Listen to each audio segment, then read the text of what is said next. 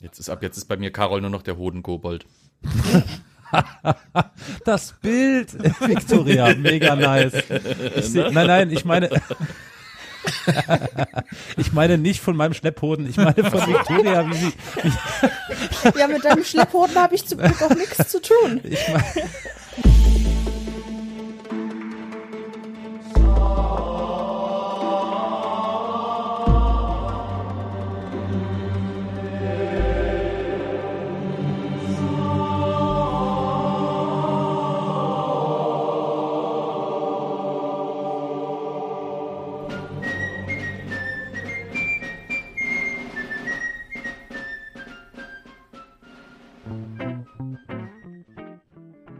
Herzlich willkommen zu einer neuen Folge von Historia Universalis.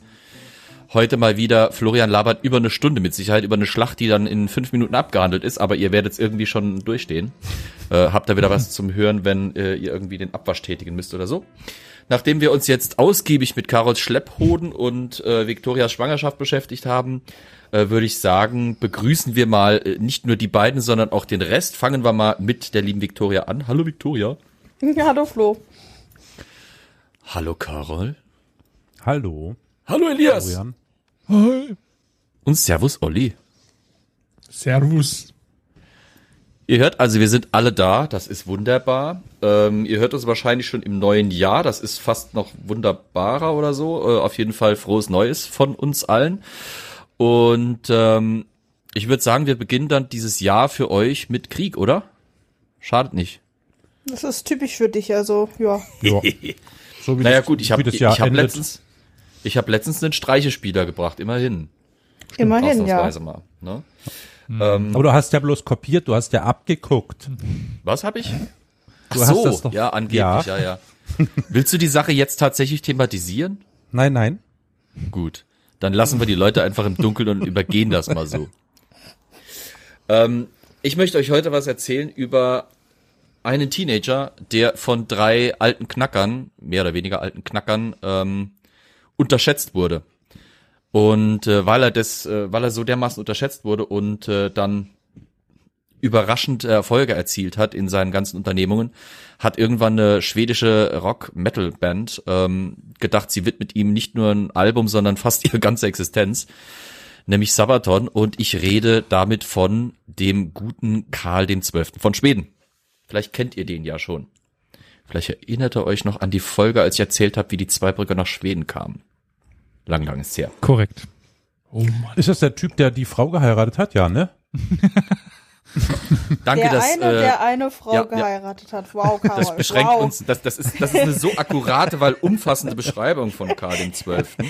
Kann nicht falsch sein, oder? Lieber Flo.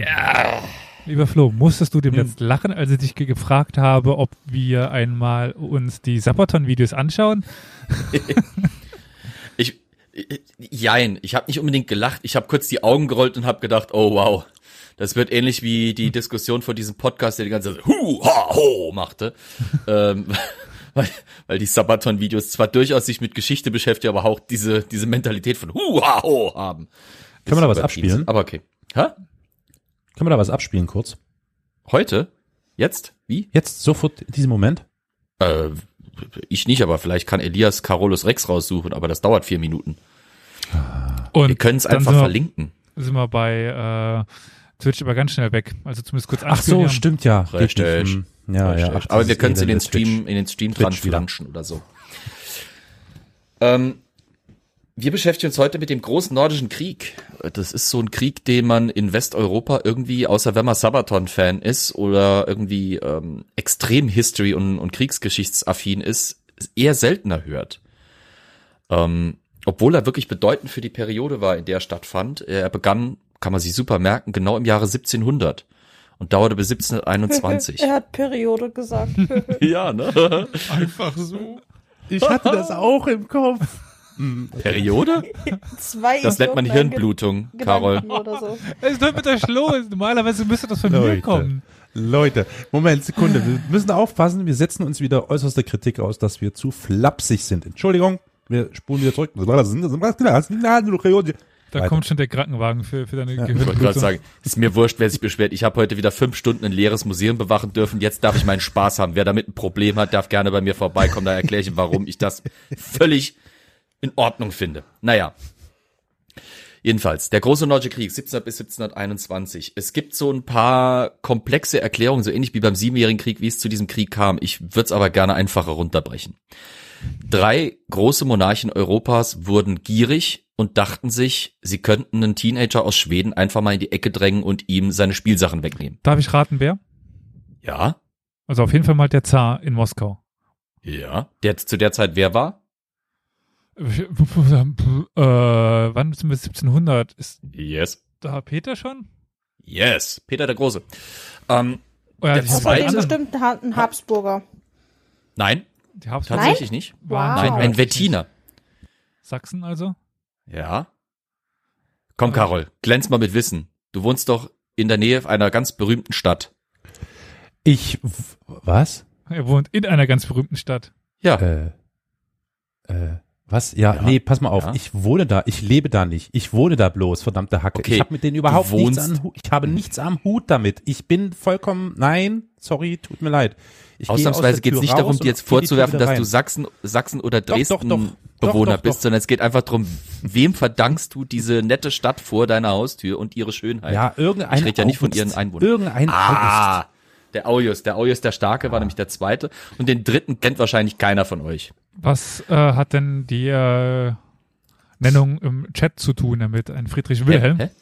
Nee, Friedrich Wilhelm von Preußen war es ausnahmsweise nicht, der da mitgespielt hat. Es waren tatsächlich wirklich der Zar von Russland, der Kurfürst von Sachsen, Schrägstrich König von Polen, August der Starke eben, Von Und- Polen-Litauen? Polen-Litauen, ja, und der König von Dänemark. Friedrich der Vierte. Also Friedrich I. war zumindest nur drei daneben. Äh, ja, und im falschen Königreich. Und er hatte keinen Wilhelm. Also ich, ich weiß nicht, ob Friedrich äh, der Vierte einen Wilhelm hatte. Wenn man es als Euphemismus benutzt, dann mit Sicherheit. Aber naja. Ähm, die Sache war die. Wenn wir jetzt, jetzt machen wir das Chaos nochmal Ja. perfekt. Der August, der Dritte, der hieß ja, glaube ich, auch Friedrich August. So. August der Starke. Friedrich August, Friedrich Wilhelm, nein, Friedrich August. Nein, August der Starke. Ich hol euch mal wieder August zurück. der Dritte. Nein. August der Starke. Echt jetzt? Ach so, ich dachte, wir reden vom, zu- ach so, das ist ja dann der Zweite. Ja. Er spricht doch nicht Ach einem so. Historiker. Auch bekannt als äh, der, ko- Erste. Ich wohne in, ich wohne in Sachsen. Also in, in Sachsen war er der Erste. Ich glaube, ich Äh. fange mal eine Strichliste an, wie viele Sätze ich zu Ende bringen kann, die uns vielleicht näher an die Tatsachen heranführen Okay, okay, okay, könnten. okay, okay. Also, wir sind stehen geblieben beim Ich hole mir mal ein DIN A2-Blatt. Ähm, Ich glaub, das übrigens, Flo, Knapp werden. übrigens, ja! Es war tatsächlich Friedrich August der Erste von Sachsen. Also äh, Carol war richtig. Bei mir heißt jetzt aber in der Folge August der Starke. Oh. Ich wollte nur äh, hier sagen, dass äh, Carol Wir sind kaum hatte. zehn Minuten in der Folge und ich habe meinen halben Gin schon leer und sehne mich schon nach dem Rest der Flasche.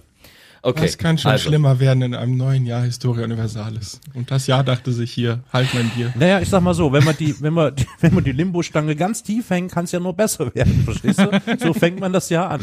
Da kommst du aber mit man deinem Schlepphoden nicht mehr drüber. Das stimmt. Runter, deswegen, okay. Also. 1697 hatte Karl XII. den schwedischen Thron von seinem Vater, logischerweise Karl XI. geerbt.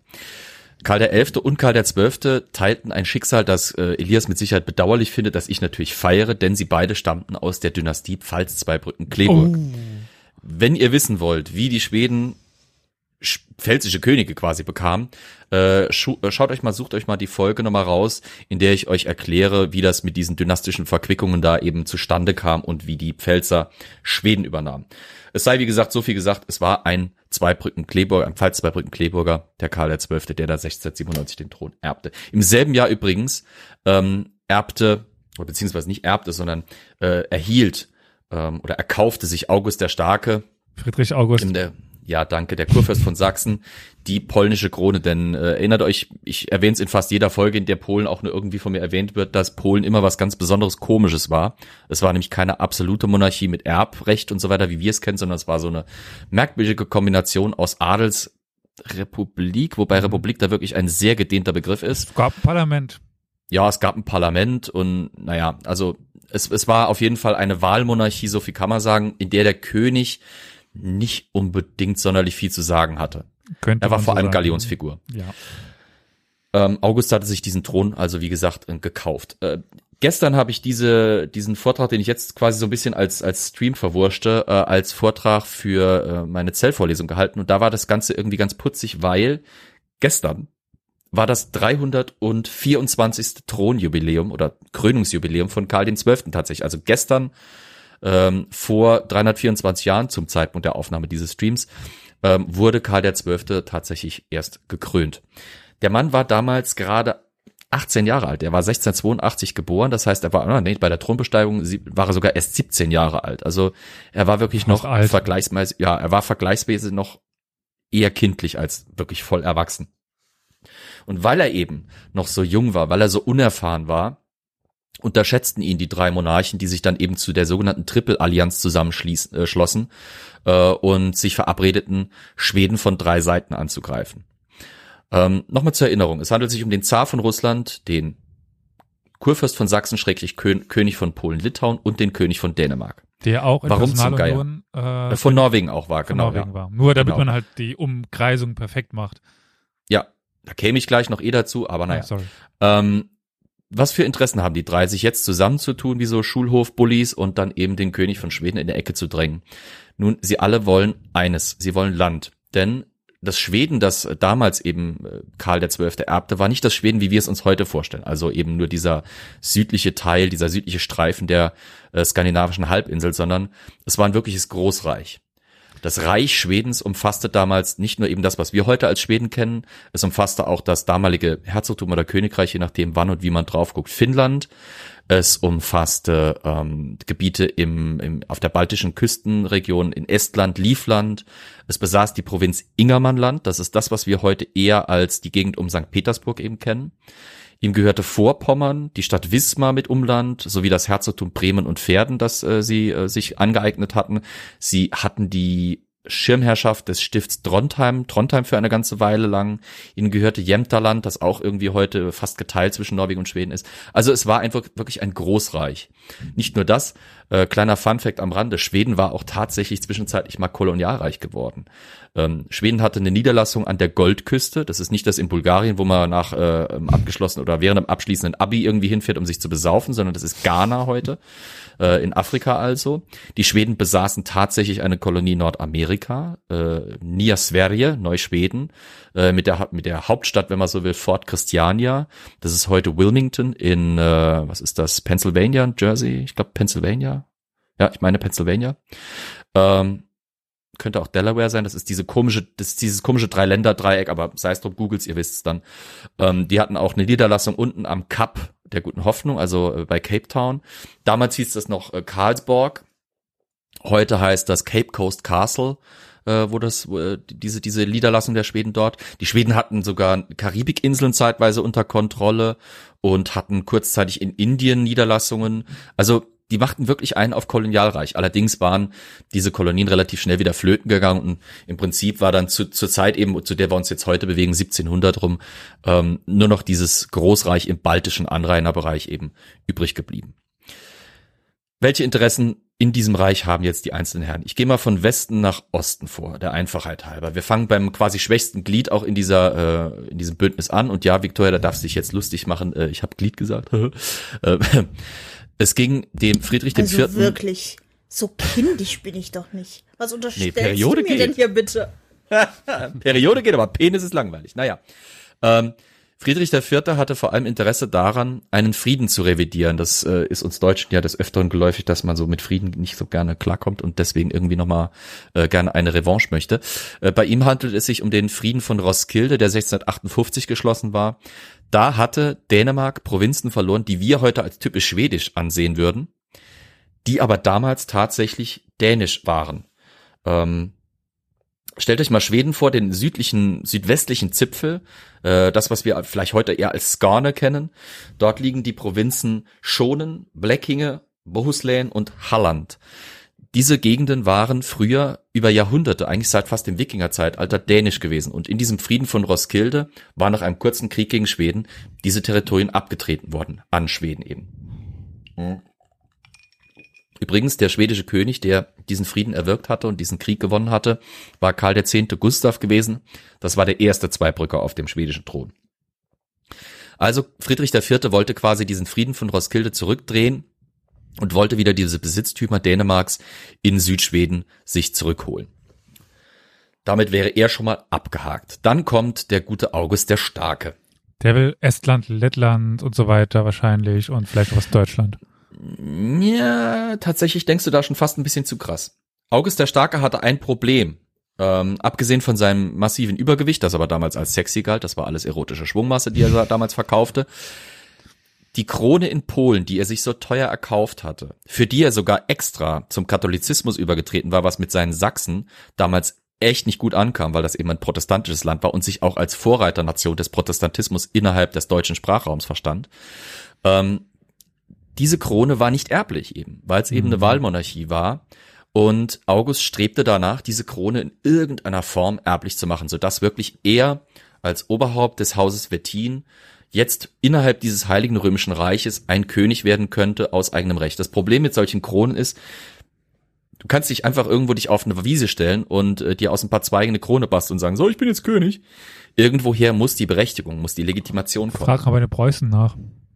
Ja, aber selbst die mussten sich äh, ziemlich, ziemlich bemühen, bis das dann so weit kam. Und die brauchten auch einen anderen Monarchen entsprechenden Ranges, der das absegnete. Und für August war es halt eben so, dass er jetzt suchen musste nach Möglichkeiten, wie er die polnische Krone umwandeln könnte. Und da, naja, du hast fast recht. Also ein Territorium unter denen, die du gerade genannt hast, war tatsächlich da interessant für ihn. Das war nämlich Livland. Livland war unter den Schweden nicht unbedingt gerade so extrem glücklich zeitweise. Also gerade der livländische Adel war es nicht unbedingt. Ähm, die Schweden führten nämlich eine relativ straffe Regierung dort. Das passte den Adligen dort nicht, weil die eben da nicht mehr das machen konnten, was sie wollten. Und einige von denen waren eben an den Hof ähm, August des Starken in Dresden geflüchtet. Äh, einer davon war Johann Reinhold von Patkul. Ähm, der setzte dem August jetzt einen Floh in den Pelz. Und zwar, ja, dahingehend, als dass er sagte, wenn du, o großer und starker Kurfürst und König, unser Livland von den Schweden befreist, dann machen wir dich zum erblichen König von Livland.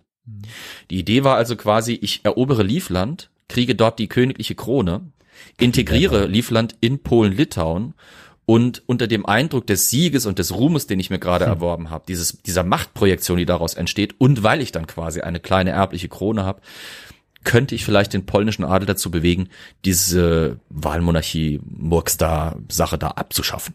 Das, Das war quasi August. Idee. Haben schon viele versucht, viele sind gescheitert, er war dann eben Jeder. einer in der Reihe. Ja, er auch, deswegen. Mhm. Ähm, das ist also quasi schon mal Spoiler, sorry, er hat es nicht geschafft. Jetzt wisst Äh, schon mal. vielleicht ganz kurz, warum klingt der Adlige aus Livland so deutsch? Naja gut, äh, das war alles ziemlich äh, ein Mischmasch an Kulturen, aber gerade eben die baltische Küste war mh, stark deutschen Anführungsstrichen geprägt seit dem Zeitalter des deutschen Ordens. Äh, dort war ein buntes Gemisch aus slawischstämmigen, deutschstämmigen, skandinavischstämmigen äh, Adligen unterwegs einfach. Also noch aus, upsala, äh, aus der Zeit vom Nee, Mittelalter. Nicht aus Uppsala, das wäre Schweden. Ich bin gerade gegen was gestoßen, deswegen hört man vielleicht jetzt nochmal. Ja, äh, gerade aus der Zeit äh, des äh, Hochspätmittelalters mit den Kreuzzügen ins, ins Baltikum eben und dann den, den, äh, den Ordensstaaten dort, also Deutschherrenorden und dem Livländischen Orden oder dem, dem Schwertorden, Richtig, eine deutsche Adelsschicht und eine slawische Bauernschicht. richtig. Wobei äh, sich teilweise dann schon so ein slawischer Einfluss im Adel Ja, ja, definitiv. Anbahnte. die Verbindungen waren immer noch da. Richtig, absolut. Ähm, so, also wie gesagt, das wäre jetzt Augusts Ziel. Er will Livland äh, sich äh, von den Schweden abluchsen, plus natürlich das, was er noch irgendwie kriegen kann, äh, und damit eben in Polen seine Macht äh, verstärken und äh, unterstreichen. Kommen wir zum dritten im Bunde, nämlich Peter dem Großen. Ingermanland. Ingermannland, genau. Peter der Große ist uns ja insofern bekannt, als dass er der erste russische Kaiser in dem Sinne war.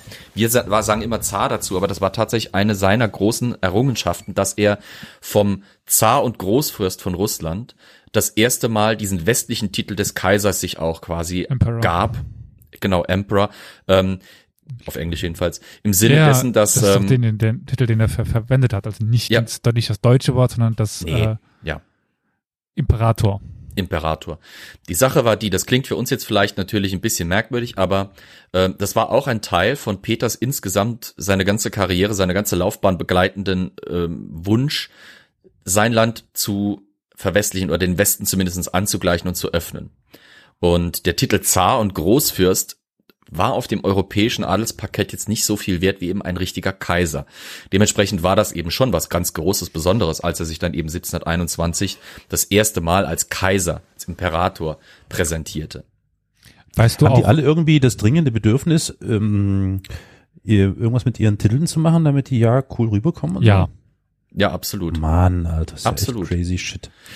Und ich kann dir sogar sagen, wer schuld im Prinzip daran ist, und das ist vor allem zu dieser Zeit der König von Frankreich. An ja, dem messen sich nämlich alle. Ja. Mhm. So, und wenn sie sich nicht machtmäßig messen können, tatsächlich, indem sie sagen, also ich habe den dicksten Palast, ich habe die dickste Armee oder sowas, dann kommen sie wenigstens, ich habe den geilsten Titel. Mhm. Ne? So immer mhm. mal einer mehr als du. Das sind diese männlichen Monarchen des Barockzeitalters, die halt alle quasi äh, Schamkapselvergleich da betreiben. Was aber das äh, Besondere an äh, Peter noch war, Peter, äh, ja. war ja seine Jugend. Also ja. er ist ja im Westen aufgewachsen, in, in den Niederlanden. Äh, deswegen hieß übrigens auch Petersburg zuerst nicht Peterburg, äh, Peterburg, wie es ja auf Russisch heißt, sondern Peterburg. Also ja. dieses holländische Wort war eigentlich drin. Äh, er war auch nicht nur, war nicht nur, dass er da so aufwuchs, sondern auch noch während er dann oder kurz nachdem er eben ähm, ähm, Zar geworden war, was heißt kurz danach, eine Weile nachdem er Zar geworden war, war er immer noch so dermaßen am Westen interessiert, dass er auch an der sogenannten großen Gesandtschaft teilnahm. Die sagt dir mit Sicherheit auch was, Elias, ne? Mhm. Die große Gesandtschaft war nämlich kurz zusammengefasst. Peter stellte quasi eine diplomatische Abordnung dar, äh, zusammen, die im Westen eben russische Interessen vertreten sollte und schloss sich dann inkognito dieser Gesandtschaft an, um quasi mit der durch Europa reisen zu können. Entsprechend zwar mit, mit Stil und Zugang zu gewissen Orten, aber halt unerkannt, so dass er halt eben sich frei umgucken konnte. Zum Beispiel dann eben in Holland äh, mit Schiffsbaumeistern sich treffen konnte und da äh, notfalls auch mal ein paar Tage lang ähm, sich auf einer Werft zu verdingen und da die, die Rümpfe von Schiffen zu teeren oder sowas. Ähm, das war also wirklich das Besondere an ihm. Der Mann war sich für nichts zu schade und er war an allem interessiert, was irgendwie an Technologie, Wissenschaft, Kultur, Militärtechnik auch aus dem Westen kam oder irgendwie nur nach Westen roch. Ne? Das war, das war sein großes Ziel. Er hatte, er hatte zwei große Probleme allerdings während seiner Herrschaft oder seiner frühen Herrschaft zu beklagen. Erstens, er hatte im Süden einen sehr, sehr starken Feind, der ihm ständig quasi irgendwo äh, in seine Schlepphoden piekste. Ähm, das waren nämlich die Osmanen. Und zweitens, na, die Osmanen beherrschten nicht nur eben die Südgrenze Russlands und, und pieksten die da ständig, sondern sie beherrschten auch die einzigen wirklichen für den Westen relevanten russischen Seezugänge, nämlich das Schwarze Meer. Ist schön, wenn man im Schwarzen Meer Häfen hat und damit seinen Schiffen frei rumfahren kann, aber spätestens, äh, wenn man eben versucht, an Konstantinopel, an Istanbul vor, vorbeizufahren, hat man ein Problem. Aber selbst das Schwarze und, Meer war damals das türkische Meer. Genau, und selbst das Schwarze Meer konnte er nicht frei besegeln. Deswegen war sein großes Ziel eben, ähm, wie du schon gesagt hast, Ingermannland, also diese Gegend, die wir heute eben als das äh, bei St. Petersburg kennen, diese kleine Landbrücke zwischen dem äh, der äh, dem baltischen Block, sag ich jetzt mal, und äh, dem äh, dieser karelischen Südende, dem karelischen Südende von Finnland. Das wollte er haben, weil da sah er die Möglichkeit, einen Hafen, einen Wasserhafen, einen, einen Warmwasserhafen für den Zugang zur Ostsee und zum Westen damit eben zu erlangen. War Peter nicht auch derjenige, der äh, dieses Bartverbot, also die traditionellen Bärte in Russland verboten hat, oder war das Katharina? Das war auch Peter. Ah. Er wollte, wie gesagt, sein Land wie spät, das ist das Krasse, teilweise hat Stalin das äh, quasi auch versucht, nochmal propagandistisch so zu verkaufen, als wäre er der zweite Peter. Er versuchte wirklich, Peter versuchte wirklich mit Rahau-Ruck-Aktion dieses alte aus seiner Sicht noch und damals auch tatsächlich in vielen Fällen rückständige Russland zu turbomodernisieren. Und äh, dass die russischen Hochadligen mit ihren Patriarchenbärten da unterwegs waren, passte nicht mehr dazu, weil im Westen trug man solche Rauschebärte nicht mehr. Man trug vielleicht einen modisch neckigen äh, Schnurrbart, wie er es dann später auch tat, äh, aber das war dann auch gerade das höchste der Gefühle. Vollbart war völlig out. Ähm, das, das war noch nicht mal bei den Marinen der damaligen Zeit irgendwie üblich. Ähm, Dementsprechend war das mit einer Maßnahme, diese, diese, auch diese, auf, dieses Aufbrechen der extrem starren ständischen Gesellschaft Russlands, die teilweise noch krasser eben äh, im Mittelalter verhaftet war als selbst die absolutistischsten westlichen Monarchien. Ähm, das wollte er erzwingen. Gleichzeitig waren sie aber eigentlich auch die ersten absolutistischen Herrscher. Weil Richtig. das, was äh, später im Westen passieren sollte, ist in Russland zuerst passiert mit der absoluten Richtig, ja. Äh, Macht des Zaren, äh, der dann aber plötzlich wieder stehen geblieben ist. Also super interessant, weil wenn man eben Ivan den, den dritten und Ivan den äh, vierten sieht, das waren schon eigentlich de facto absolutistische Herrscher, mehr oder weniger auf ja. Moskau. Also wobei man im russischen Reich immer noch unterscheiden muss, wo man denn jetzt ist. Das ist ja so schwierig zu, zu unterscheiden, weil sich deren Kolonialreich halt direkt anschließt an deren Reich. Ja. Äh, und da muss man halt trotzdem einen riesen Unter Unterschied machen. Also Sibirien äh, war bis ins 19. Jahrhundert halt pures, äh, pures Kolonialreich. Da lebten ja. kaum russische Beamte oder sowas. Aber jetzt im Kernbereich zwischen äh, Ryazan im, im Süden und ähm, ähm, Moskau, Tver, äh, später St. Petersburg, das war schon sehr absolutistisch. Ja. So, jedenfalls, jetzt haben wir mal die drei die sich da äh, zusammentun, die drei von der Tankstelle, die sich zusammentun und denken, wenn sie eben von ihren drei Richtungen aus, Dänemark vom Südwesten, äh, Sachsen aus dem Süden und eben Russland aus dem Osten angreift, dann würde man Schweden, dieses große Reich Schweden, äh, unter dieser geballten Macht zerbrechen lassen. Die Hoffnung war quasi, dass Karl der Zwölfte so jung und unerfahren sei, dass er äh, wie ein kopfloses Huhn versucht, alle Brandherde irgendwie gleichzeitig zu löschen und dann eben äh, leichte Beute wird. Dabei hatte man ihn unterschätzt, aber ähm, Karl der Zwölfte, das kann ich mal sagen, war äh, von Kindheit an voll aufs Militär gedrillt. Also ich muss ganz ehrlich sagen, des, wir haben den den den äh, den Friedrich Wilhelm, den Soldatenkönig, wir haben den den Friedrich den Großen und so weiter. Krass gesagt, die waren, was ihre militärischen Fähigkeiten und ihren Militarismus angeht, ein Scheißdreck gegen das, was Karl der Zwölfte war. Der Mann ähm, war völlig untypisch auch ein schöner Kontrast zwischen den Monarchen, den kann ich jetzt schon auftun. Ihr findet mit Sicherheit Porträts von Karl XII., wo er in vollem Krönungsornat mit einer prachtvollen Rüstung und mit dickem Hermelinfee und so weiter angezeigt, äh, gemalt ist und so weiter. Also wirklich ein barocker Prunkfürst, wie man ihn eben kennt, ist. Die meiste Zeit war er aber tatsächlich nicht so. Karl war unheimlich frugal. Der trug auf dem Schlachtfeld eine sehr, sehr einfache Uniform. Frugal, ja. Spartanisch. Ah. Ja, spartanisch. Er war sehr bescheiden, er war sehr reduziert. Er, er, er legte nicht diesen Wert eben auf seine auf die typisch zeitgenössische barocke Pomp und Prachtentfaltung, sondern er war wirklich da in der Hinsicht nüchtern militärisch. Der war wirklich ein Kommisskopf, wenn, wenn man so will.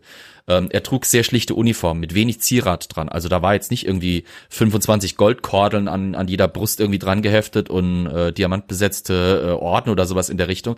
Er, er war extrem schlicht gekleidet. Das wissen wir auch deswegen, weil die Uniform, die er zuletzt bei seinem Tod bei der Belagerung von Friedrichshalt trug, äh, die ist erhalten geblieben und ist im Museum tatsächlich auch. Eine sehr, sehr schlichte, stabile, dicke Wolluniform, wie sie auch eigentlich seine normalen Soldaten und seine, seine unteren Offiziere noch getragen haben. Sehr sympathisch. Ja, eigentlich schon. Ne? Weniger sympathisch ist, dass er während seiner Jugend dadurch aufgefallen ist, dass er ziemlich äh, starrsinnig, ziemlich ähm, extrem, ja fast schon, fast schon tollkühn wagemutig war. Er war ein unheimlicher Streichespieler.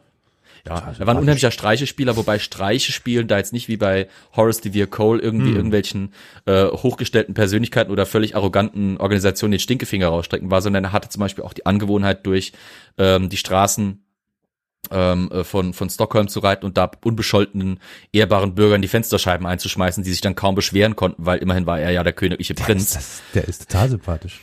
okay, gut. Ich für dich, Karol. wie man's mag, wie man's nimmt. Ähm, auf jeden Fall, also er war, er war durchaus ein spannender Charakter. Übrigens, ähm, falls ihr euch mal dafür interessiert, für seine Biografie für relativ kleines Geld gibt's auf Amazon und anderen einschlägigen Webseiten beziehungsweise auch in gut sortierten Buchhandeln ähm, eine Biografie eines gar nicht so unbekannten Mannes über Karl XII., nämlich von Voltaire. Äh, Voltaire war also so fasziniert von Karl XII., dass er ihm eine gar nicht so dünne, ich habe es jetzt leider gestern gerade wieder ins Regal geräumt, sonst könnte ich es jetzt kurz in die Kamera halten, eine gar nicht so dünne Biografie gewidmet hat. Äh, sehr spannend. Auch weil es ein, eine Art Zeitzeugnis ist. Natürlich mit leichten zeitlichen Abstand entstanden, aber trotzdem, es ist ein interessantes Zeugnis. Ähm, naja, jedenfalls, die drei ähm, Fürsten schließen sich jetzt eben zusammen, wollen Karl äh, übertrumpfen und unterschätzen ihn gnadenlos. Jetzt geht das Ganze, der nordische, große nordische Krieg los. Äh, zuerst greifen die Sachsen in Livland an. Sie äh, stoßen eben direkt aus Polen-Litauen nach Norden und äh, attackieren die Riga. Ähm, die Belagerung ist aber nicht sonderlich erfolgreich, denn äh, Riga wird gehalten von Erik Dahlhus. Ähm, äh, Dahlberg, Entschuldigung, Dahlberg, nicht Dahlhus, Dahlhus war ein anderer, Dahlberg. Erik Dahlberg war nicht nur äh, Beamter und Offizier der schwedischen Armee, sondern er war auch Festungsbaumeister. Deswegen vielleicht nicht ganz so überraschend, dass wenn ein Festungsbaumeister höchstpersönlich eine befestigte Stadt bef äh, befehligt und, und verteidigt, dass da ein Angreifer es etwas schwieriger hat, äh, unter Umständen ran oder reinzukommen.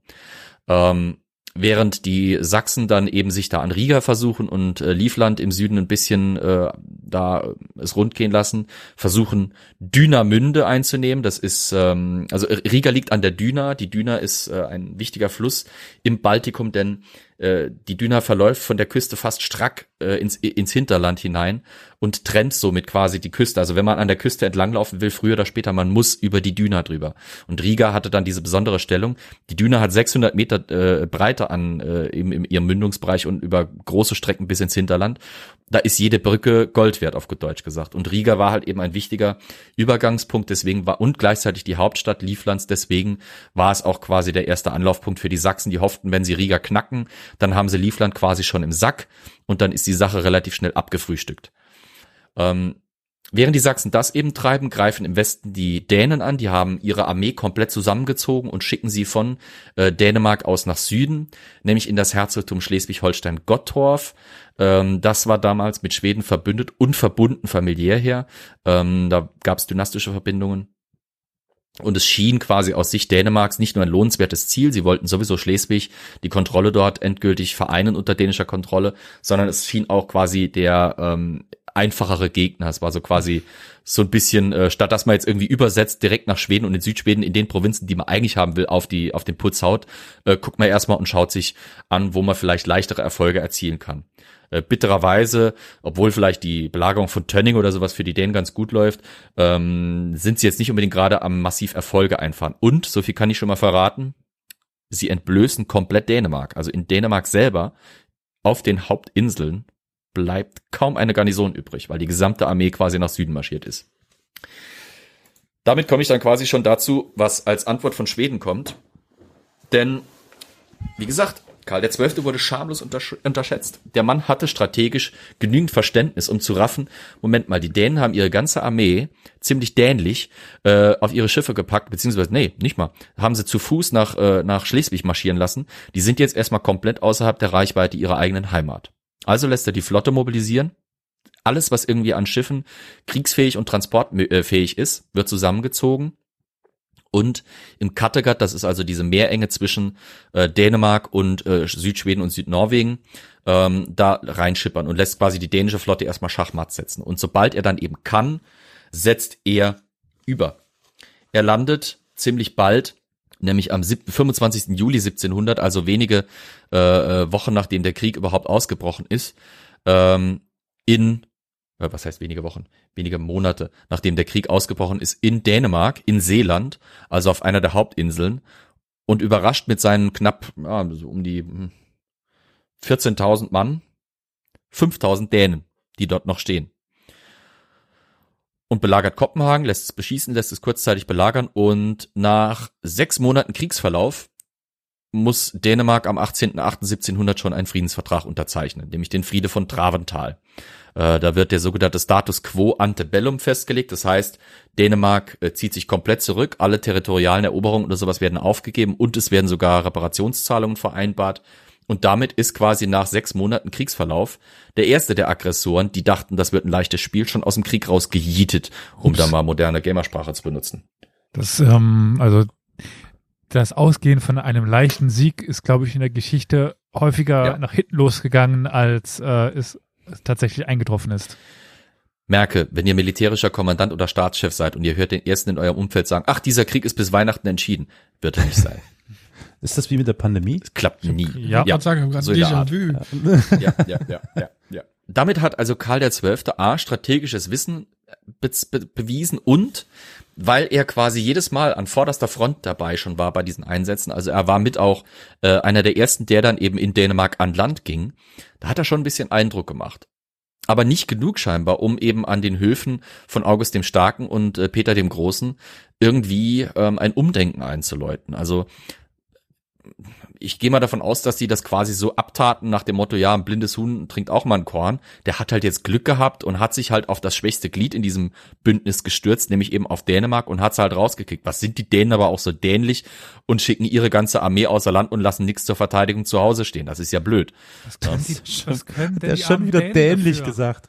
Ich Alter, weiß, das mache ich mit Absicht. So geil, so geil, so geil. Ich schmeiß dich hier weg. Jedenfalls, es, es, es hat im Prinzip also keine direkten Konsequenzen jetzt auf die Handlungsweise der, der Sachsen oder der Russen ähm, mit ihren Operationen östlich eben, äh, im östlichen Baltikum. Obwohl es vielleicht das hätte, also es hätte wohl besser eine Reaktion heraufgespornt, denn es war quasi nur der Beginn einer beispiellosen Siegesserie. So viel kann ich schon sagen. Also, während die äh, Sachsen also sich vor Riga so ein bisschen rumtreiben, die Dänen aus dem Krieg gejietet sind, was machen die Russen? Nun, die Russen beginnen sofort mit einem Paukenschlag und beginnen die sogenannte Narva-Kampagne oder den Narva-Feldzug. Narva ist der Name einer Stadt, äh, und zwar, wenn ihr so wollt, das ist die Stadt quasi an der Grenze zwischen Estland und Ingermannland. Es war eine strategisch bedeutende Stadt, weil sie ebenfalls wie Riga an einem Fluss lag und liegt und deswegen eben ein strategisch wichtiger Übergangspunkt war. Aber sie bildete auch quasi so den Mittelpunkt eines Flaschenhalses schwedischer Territorien. Ähm, von Süden her quasi äumelte da so eine Beule Russlands quasi in diese Landzunge zwischen äh, Estland und Ingermannland hinein. Äh, und Du deswegen dieser so Korridor Schleppboden? so wie so ein Schlepphoden, wie Karols Schlepphoden. Und deswegen sperrte Narva quasi diesen Riegel schwedischer Ländereien zwischen eben Ingermannland und Estland ab. Die einzige Möglichkeit, dann noch nach Ingermannland zu kommen, wäre von Norden aus Finnland gewesen. Aber da das Ganze nicht unbedingt, also Südfinnland ist wunderschön. Im Sommer eine absolute Scheißpest, weil da so dermaßen viele Mücken unterwegs sind. Das liegt an den vielen Seen und an, der, an den vielen Sümpfen und dem der Feuchtigkeit der, der Gelände, des Geländes dort. Deswegen große Armeen durch Südfinnland nach Ingermannland hinein marschieren lassen, ist schwierig. Ähm, deswegen war die Idee der Russen quasi, sie besetzen Narva, blocken damit quasi, schneiden damit quasi Ingermannland von vom Westen der restlichen Est, äh, der, der restlichen baltischen schwedischen Besitztümern ab und können sich dann quasi hinter diesem, diesem besetzten Narva ganz äh, fröhlich und friedlich an Ingermannland bedienen. Sie ziehen jetzt mit einer Armee dahin. Gar nicht mal so kleinen Armee. Ähm, unter dem Kommando der Generale äh, Antemon Michailovic Galo- Golovin, Adam Adamovic Weide und Fürst Anikita Ivanovic Repnin marschieren fast, fast 63.000 Mann unter russischen Fahnen eben nach Narva, beziehungsweise eben in dieses Gebiet zwischen Estland und Ingermannland. Und fangen dort an. Die Hälfte der Armee, also etwas mehr als 30.000 Mann, setzt sich sofort an die Belagerung von Narva. Der Rest soll das Hinterland Ingermannlands eben anfangen zu besetzen und soll dort quasi schon mal die äh, Übernahme dieses Gebiets durch Russland vorbereiten. Narva war ganz gut befestigt, allerdings nicht gut genug, um dem Ansturm von so vielen Soldaten standzuhalten. Plus, die Belagerung begann im Oktober 1700, das heißt, da war das Jahr schon am Ende zu, am, zu Ende gehen und das Wetter war sich am ändern. Ähm, das Wetter im Baltikum kann teilweise richtig eklig sein. Ähm, da ist es im Winter noch wirklich arschkalt. Da schneien und äh, frieren noch die ganzen äh, Täler zu, da frieren, teilweise friert sogar die Ostsee äh, zu, das habt ihr dann eben diese, ähm, na, die Belte, die da zufrieren. Ja, wir Ähm, sind ja jetzt gerade im finnischen Meerbusen. Genau, er hat Busen gesagt. Ähm, da friert es also teilweise wirklich von der Küste ki kilometerweit, wenn es sein muss, die Ostsee zu. Ähm, das ist ja das, was zum Beispiel im Zweiten Weltkrieg dazu geführt hat, dass ganz viele Leute eben aus diesen Gebieten, ganz viele Deutschstämmige aus diesen Gebieten dann eben über die Belte und über die Ostsee geflüchtet sind, über die zugefrorene Ostsee. Ähm, also so krass kann das Wetter dort werden und so, das drohte es eben dann auch damals äh, 1700 zu werden. Die Russen bereiten sich aber bei dieser Belagerung von Narva exzellent vor. Sie errichten einen Belagerungsring, ganz nach den alten Lehrmeistern wie zum Beispiel Vauban. Errichten sie erst eine erste Parallele, also einen Belagerungsring mit Befestigungen nach der Stadt hin, um eben zum Beispiel Ausfälle durch gegnerische Truppen der Verteidiger eben zu verhindern, aber auch nach außen, um potenzielle Entsatztruppen halt abwehren zu können. Es werden ganze Befestigungskomplexe errichtet, also mit, mit Reduten, Hinweis auf die Yorktown-Folge, äh, was eine Redoute ist, mit, mit regelrechten Feldforts, mit Grabensystemen, allem drum und dran. Und dann sitzen die da. Was für die Russen ein bisschen blöd ist, ist, dass ein Großteil ihrer ach so großen Armee aus ja, Zwangsrekrutierten, wenn man so will, besteht. Ähm, das sind Eingezogene, das sind keine, oder das sind nur in einem, zu einem sehr geringen Anteil professionelle, Veteranen, erfahrene Soldaten. Äh, und das führt pro zu Problemen. Es, das kann teilweise ganz banale Auswirkungen haben für uns vielleicht, aber dass einer nicht richtig weiß, wie er eine Latrine zu graben hat, weil er das noch nie machen musste oder weil er das nie richtig geübt hat. Aber das kann für eine, so eine große Armee schon echt im wahrsten Sinne des Wortes beschissen sein, wenn ihre Latrine falsch oder an einer falschen Stelle ausgehoben wurde, weil einfach einer nicht genug Ahnung hatte. Das kann für so eine Armee mit einer Ruhrepidemie wirklich zur Niederlage ohne eine einzige Kampfhandlung führen. Was auch ziemlich blöd ist, ist, wenn die Armee aus Russen besteht und Ukrainern und all den sonstigen Ethnien, die da eben drinnen saßen, aber der Oberkommandeur ist ein Franzose, der kein Russisch kann oder nur sehr wenig. Das war nämlich hier der Fall. Wobei ähm, man dann aber sagen muss, dass gerade wenn es jetzt um die Kommunikation mit den restlichen Kommandeuren angeht, also mit den Offizieren, äh, dass das Russisch äh, zu der Zeit fast eher Zweitsprache war äh, und ja, Französisch Muttersprache war. Also ja, Pusch, aber teils, Pushkin teils. zum Beispiel, also Pushkin, Muttersprache ist Französisch. Der hat erst, glaube ich, im Alter von ja, ja. sechs Jahren oder so angefangen, Russisch zu, zu lernen. Wann war Pushkin? Aha. Ein paar Jahre später. Mhm. Das mit dem Französisch stimmt. Das ist aber etwas, das sich auch erst unter Peter und dann später noch insbesondere unter Katharina der Großen noch stärker ausprägt. Zu dieser Zeit haben wir es tatsächlich noch so, dass ein guter Teil des russischen Offizierskorps, wenn sie Russen sind, dass die da nicht so extrem viele Fremdsprachen sprechen. Beziehungsweise, dass ähnlich wie viele andere europäische Staaten ein guter Teil des Offizierskorps aus allen möglichen Ländern stammt. Deutsche, ähm, aus allen möglichen Fürstentümern des äh, Heiligen Römischen Reiches, äh, notfalls auch mal Schotten oder sowas. Du das Thema hatten wir auch schon mal bei einer früheren Folge. Du hattest aber auch schon den Namen des einen genannt, äh, der hat auch einen deutschen Namen gehabt, Wilde oder so. Du meinst so, den Adam Avanovic Weide. Weide. Mhm. Also da mhm. ist ja auch schon was irgendwas Deutsches drin. Ja, deswegen, das ist, das ist gar nicht so unüblich. Ähm, den Namen vom Franzosen habe ich jetzt schon wieder vergessen. Er war ein Herzog. Herzog von Comte, Comte ja, irgendwas. Egal, jedenfalls. Boah, äh, Elias, ja? ich habe gerade ein übelstes Déjà-vu, ne? Ich habe dir vor ein paar, ich, also dem, ich habe Elias vor ein paar Wochen das Video eines russischen Hip-Hopers, Rappers zugeschickt und ich glaube, der hat dort ein Gedicht von Weide äh, rezitiert. Alter, ich suche das mal raus. Red mal weiter.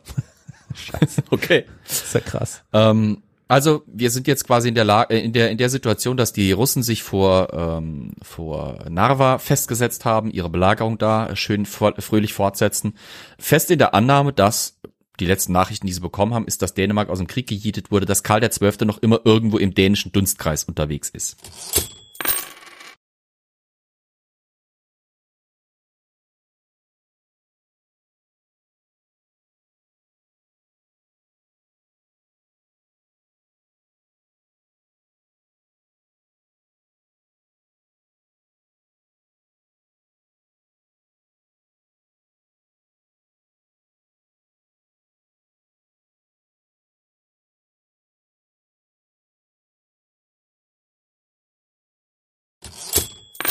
Etwas überraschend für sie tauchte allerdings schon wenige Wochen nach dem Beginn der Belagerung von Nava, nämlich am, im November, also quasi im nächsten Monat nach der Belagerung, in quasi ihrer direkten Nähe auf. Er marschiert mit einer Armee von knapp zehneinhalb, maximal 11.000 Mann ähm, nach eben Narva und findet dort diese wohlbefestigte, fest eingegrabene siegessichere und völlig zahlenmäßig überlegene russische äh, Truppe vor. Äh, plus beschissenes Wetter, denn es äh, gibt Schneestürme, heftige Schneestürme sogar. Und seine eigenen Offiziere raten Karl davon höchst ab, diese Belagerung in irgendeiner Form angreifen zu wollen, weil sie sich sicher sind, so gut wie die Russen eingegraben sind, das kann nur schiefgehen. Die Russen sitzen in ihrem Grabensystem und denken sich, pff, der kommt eh nicht. Das wäre ja Selbstmord, ne? Aber naja, mal wieder wurde Karl unterschätzt. Äh, am 30.11.1700 macht er sich einen ganz günstigen Wetterumstand zunutze. Es herrscht Schneesturm. Über Stunden und Stunden schlägt sowohl den Russen als auch den Schweden ein wirklich dicker Morast ins Gesicht, sodass sie wirklich die Sichtweite weniger als eine Musketenreichweite, also im Sinne nicht von Schussreichweite, sondern die Länge von der Muskete ist. Aber im Laufe des Tages ändert sich das Wetter, der Wind dreht und plötzlich weht der Wind aus dem Rücken der Schweden den Russen ins Gesicht nur noch. Und Karl entscheidet sich ganz spontan und schnell dafür, seine gesamte Armee auf einen Punkt, maximal zwei, der russischen Frontlinie, der russischen Befestigungslinien zu äh, konzentrieren. Er lässt den Befehl, dass die Soldaten alle mit entweder ungeladenen oder auf jeden Fall gesicherten Musketen auf den Gegner zumarschieren sollen. Kein Schuss, kein Geräusch soll den Russen verraten, dass in dieser dichten weißen Wand, die ihnen die Sicht quasi auf Armeslänge abschneidet, die gesamte schwedische Armee unterwegs ist. Um eben, wie gesagt, an zwei Schwerpunkten oder einem Schwerpunkt, je nachdem, welchen, welchen äh, Schilderung man glaubt, eben in die russischen Linien einzudringen. Und das genau machen die. Die brechen in Nava, äh, in, die, in die Befestigungsanlagen der Belagerung von Narva ein und überrollen die Russen, überrumpeln die Russen wirklich. Die Schweden springen quasi ohne Schüsse abzugeben direkt in die Gräben hinein und stochern da an allem rum, was irgendwie russisch aussieht oder russisch äh, redet ein unheimlich, äh, unheimliches Gemetzel ent, ent, entflammt. Die Russen sind völlig orientierungslos. Teilweise wissen 120 Meter oder 30, 130 Meter neben dem Gefechten, die da ablaufen, diese russischen Soldaten nicht, was da abgeht, weil sie es entweder nicht hören oder nicht sehen. Die Schweden können wirklich eine breite Bresche in die Verteidigung äh, der, der Belagerer schlagen, ohne dass die wirklich reagieren können. Und da macht Karl quasi seinen ersten großen Sieg klar, der wirklich seine Legende später auch festigen soll. Denn tatsächlich, die Russen werden geschlagen. Ähm, das, was nicht an Russen draufgeht, ergibt sich sofort. Und ich gebe euch mal kurz die, die Konstellation der Zahlen, um euch mal so ein bisschen das vor Augen zu führen, wie krass dieser Sieg war. Wie gesagt, Karl kommt mit knapp zehneinhalbtausend Mann an. Die bestehen zur Hälfte, etwas mehr als der Hälfte, knapp 6000 Mann aus Infanterie äh, und 4000 bis 4.500 Kavalleristen. Die Russen haben über 32.000 Mann um Nava drumherum. Die Schweden haben bei der Schlacht von Nava 900 Tote und 1200 Verletzte zu beklagen. Klingt erstmal okay, relativ viel, ne? Die Russen beklagen aber 8000 Tote und 20.000 Gefangene. 180 Kanonen und 230 Regimentsflaggen der Russen gehen in schwedische Gefangenschaft, in schwedischen Besitz über. Ups. Ein absoluter, also es war wirklich ein absoluter erdrutschartiger Sieg. Wie die Schweden das errei erreichen konnten, da kommen wir gleich dazu. Denn ähm, so viel möchte ich noch zur Schlacht von Nava sagen. Nach diesem bahnbrechenden Sieg der Schweden geht diese gesamte russische Armee, wie gesagt, in Gefangenschaft mit über 20.000 Mann. Jetzt hat Karl natürlich das Problem, was machst du mal gerade mit 20.000 Mann? Das ist etwa doppelt so viel, wie er überhaupt an Soldaten dabei hatte. Und von denen sind, wie gesagt, knapp 2.000 erstmal zeitweise aus Gefecht. Das heißt, wie, wie macht man mit 8.000 Mann 20.000 Gefangene klar? Könnte eine Herausforderung werden. Also nimmt er ihnen ähm, ihre Waffen, ihre Fahnenzeichen, ihre, ihre Regimentszeichen ab und entlässt sie quasi nach Hause. Die gesamte russische Armee gibt ihre Fahnen und Großteil ihrer Waffen und Munition ab und marschiert in die Heimat zurück. Und damit ist die russische Armee für diese frühe Phase des, äh, des großen nordischen Krieges erstmal außer Gefecht. Und der Paukenschlag ist wirklich getan. Der zweite Gegner ist kurzzeitig aus diesem Krieg quasi raus. Jetzt war die große Angst. Im Westen hat er Dänemark ausgeschaltet. Die Sachsen sitzen irgendwie vor Riga fest, haben sich bereits in ihre Winterquartiere begeben. Das heißt, da ist an Kampfhandlungen und großer Aktion nicht mehr viel zu erwarten. Und die Russen ziehen sich nach Russland zurück, weil sie jetzt erstmal komplett eine Schlappe eingesteckt haben. Was macht Karl als nächstes? Geht er jetzt nach Russland, verfolgt quasi die russische Armee und zerschlägt sie auf dem Rückzug oder nutzt die Gelegenheit, dass Russland jetzt nichts mehr hat, um ihm quasi entgegenzutreten und er marschiert irgendwie nach Moskau und äh, nimmt Peter erstmal beim äh, äh beim Schlawittchen und äh, rasiert ihm seinen äh, Gigolo-Bart oder sowas. Oder marschiert er nach äh, Süden und äh, kümmert sich jetzt erstmal um die Sachsen? Oder was macht er mit Polen? Polen ist ja auch noch irgendwie da unter ferner Liefen. Was passiert als nächstes? Also ich glaube, er, er poltert erstmal nach äh, Süden. Was sagen die anderen? Wetten werden noch angenommen? Ich schließe mich dem an. Ja, ich denke nicht, dass er so dumm ist, im beginnenden Winter nach Russland einzumarschieren. Das ich glaube, wenn er doch so schlau war, dann macht er den Fehler nicht. Im Gegensatz zu gewissen anderen Fett, ja, führen und so. Richtig. Er macht nämlich was viel clevereres, als im Winter in Russland einzumarschieren. Er geht auch ins Winterquartier, lässt sich ein Glühweinchen aufheizen und fordert Verstärkung aus Schweden an. Also während seine Gegner jetzt plötzlich nach diesem Sieg bei Nava wirklich am Schlottern sind zeitweise, ähm, geht Karl erstmal Päuschen machen, Winterpäuschen, ähm, und lässt die Aktionen ruhen. Und äh, ich will diese Winterpause jetzt kurz mal nutzen, bevor wir zur Schlachtschilderung der Schlacht an der Düne, um die es heute gehen soll, kommen, mal zu erklären, wie die Schweden überhaupt funktionieren. Die schwedische Armee damals hat heute Legendenstatus, wie gesagt, in einschlägigen Kreisen. Äh, die sogenannten Karoliner, also die Soldaten, äh, vor allem eben Karls des Elften und des Zwölften, sind äh, für Schweden wirklich ein ganzer, ganzer Nationalstolz schon fast, dass eine ganze nationale Identität damit verbunden ist. Das wird immer noch als das militärische Glanzzeitalter Schwedens äh, gewertet. Wie funktionieren die nun? Die Karoliner rekrutieren sich aus der schwedischen Bevölkerung, aus der gesamtschwedischen Bevölkerung. Das heißt, auch die Provinzen im Ostseeraum müssen äh, in der schwedischen Armee dienen. Bis unter Karl XI. gab es ein sogenanntes Einteilungswerk. Das Einteilungswerk, so bezeichnet man das schwedische Rekrutierungssystem, das Einteilungswerk existierte knapp vom späten 16. Jahrhundert bis 1901 zwar mit Reformen zwischendrin natürlich, aber ähm, das schwedische Rekrutierungssystem ist wirklich Jahrhunderte aktiv gewesen. Das funktionierte grob gesagt nach dem Prinzip, ähm, jede Provinz muss Soldaten stellen und um das tun zu können, gehen sie in die Ortschaften, die einzelnen Ortschaften. Die einzelnen Ortschaften sollen sich zusammenschließen oder sollen innerhalb ihrer Reihen äh, Leute rekrutieren. Ähm, sogenannte Roten tun sich zusammen, das sind also zum Beispiel Dorfgemeinschaften, einzelne Dörfer, äh, und aus, bei denen wird dann aus äh, der männlichen wehrfähigen Bevölkerung Leute rausgelost quasi schon. Deswegen nennt man es auch im Englischen manchmal das Allotment-System, weil es quasi auch wie so ein Allotment, wie so ein, wie so ein Losspiel manchmal funktionierte. Das hatte Nachteile für die schwedische Armee, denn es konnte passieren, dass sich Leute aus diesem Rekrutierungssystem freikauften. Das war nämlich eine Option. Ähm, zweitens war die Möglichkeit, dass, äh, sagen wir mal, in einem Durchlauf werde, sagen wir mal, ich rausgezogen aus dem Allotment, im nächsten, äh, im nächsten Durchlauf wird der Elias rausgezogen, im übernächsten der Karol. Kann sein, dass dann quasi jedes Mal aus einer Gegend frische Rekruten kommen, völlig unerfahrene Grünschnäbel ähm, und Veteranen entwickeln sich dabei kaum raus. Also diese Armee ist dann, was ihre Schlagkraft angeht, vielleicht so ein bisschen fragwürdig. Plus, es war teilweise ein bisschen schwierig festzustellen, ähm, welches Dorf wie viele männliche Bevölkerung hatte, die eben quasi in der Lage war, rekrutiert zu werden. Es gab da Probleme. Ähm, es war alles ein bisschen kompliziert. Und so führte Karl der Elfte, grob gesagt, einfach eine Reform durch. Jede Provinz musste ab dann ein Regiment stellen mit 1200 Mann und zu diesem Zweck wurden dann jetzt nicht mehr die einzelnen Ortschaften getrennt ge äh, genommen, sondern es konnten sich zum Beispiel auch Bauernhöfe oder sowas oder bäuerische Familien zusammenschließen zu sogenannten Roten und konnten dann einen Soldaten voll ausrüsten, der dann aber nicht eben ein Geloster war, sondern ein Berufssoldat wurde. Ähm, dafür, dass er sich bereit erklärte, in der schwedischen Armee zu dienen, wurde dieser Soldat von den Leuten seiner Rote, seiner zuständigen Rote versorgt mit einem Hof, einem Haus, Vieh und Saatgut.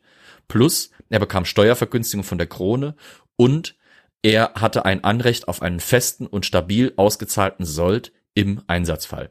Dafür erklärte er sich bereit, wöchentlich und monatlich Drills zu vollziehen. Das heißt, er übte.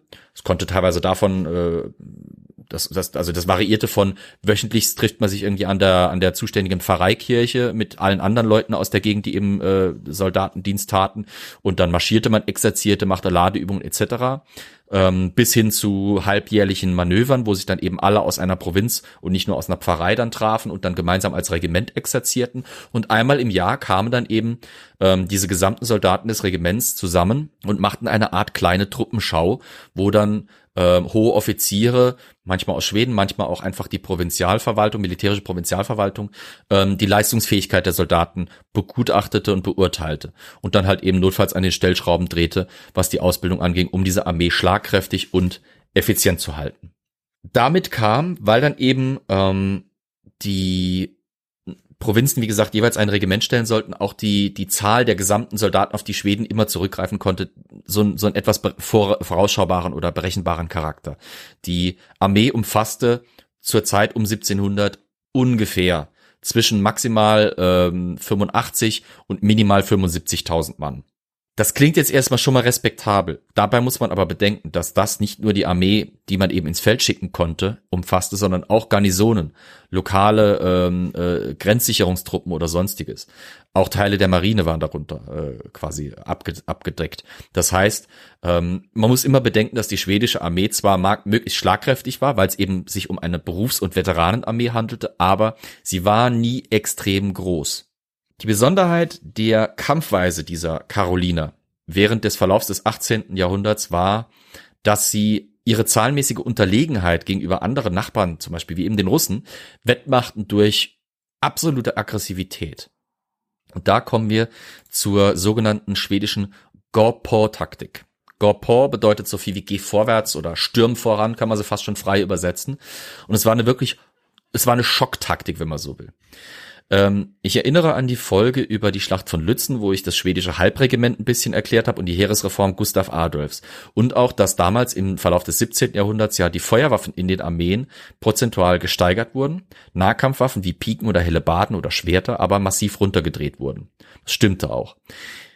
Die Schweden machten jetzt im 18. Jahrhundert so ein bisschen einen Alleingang. Während alle anderen Armeen drumherum Pikeniere und Hellebardiere, also eben solche Nahkämpfer, abgeschafft hatten, weil man inzwischen äh, effektive Bajonette für Musketen entwickelt hatte. Also es sind diese Messer, die man oben vorne auf Musketen drauf steckt.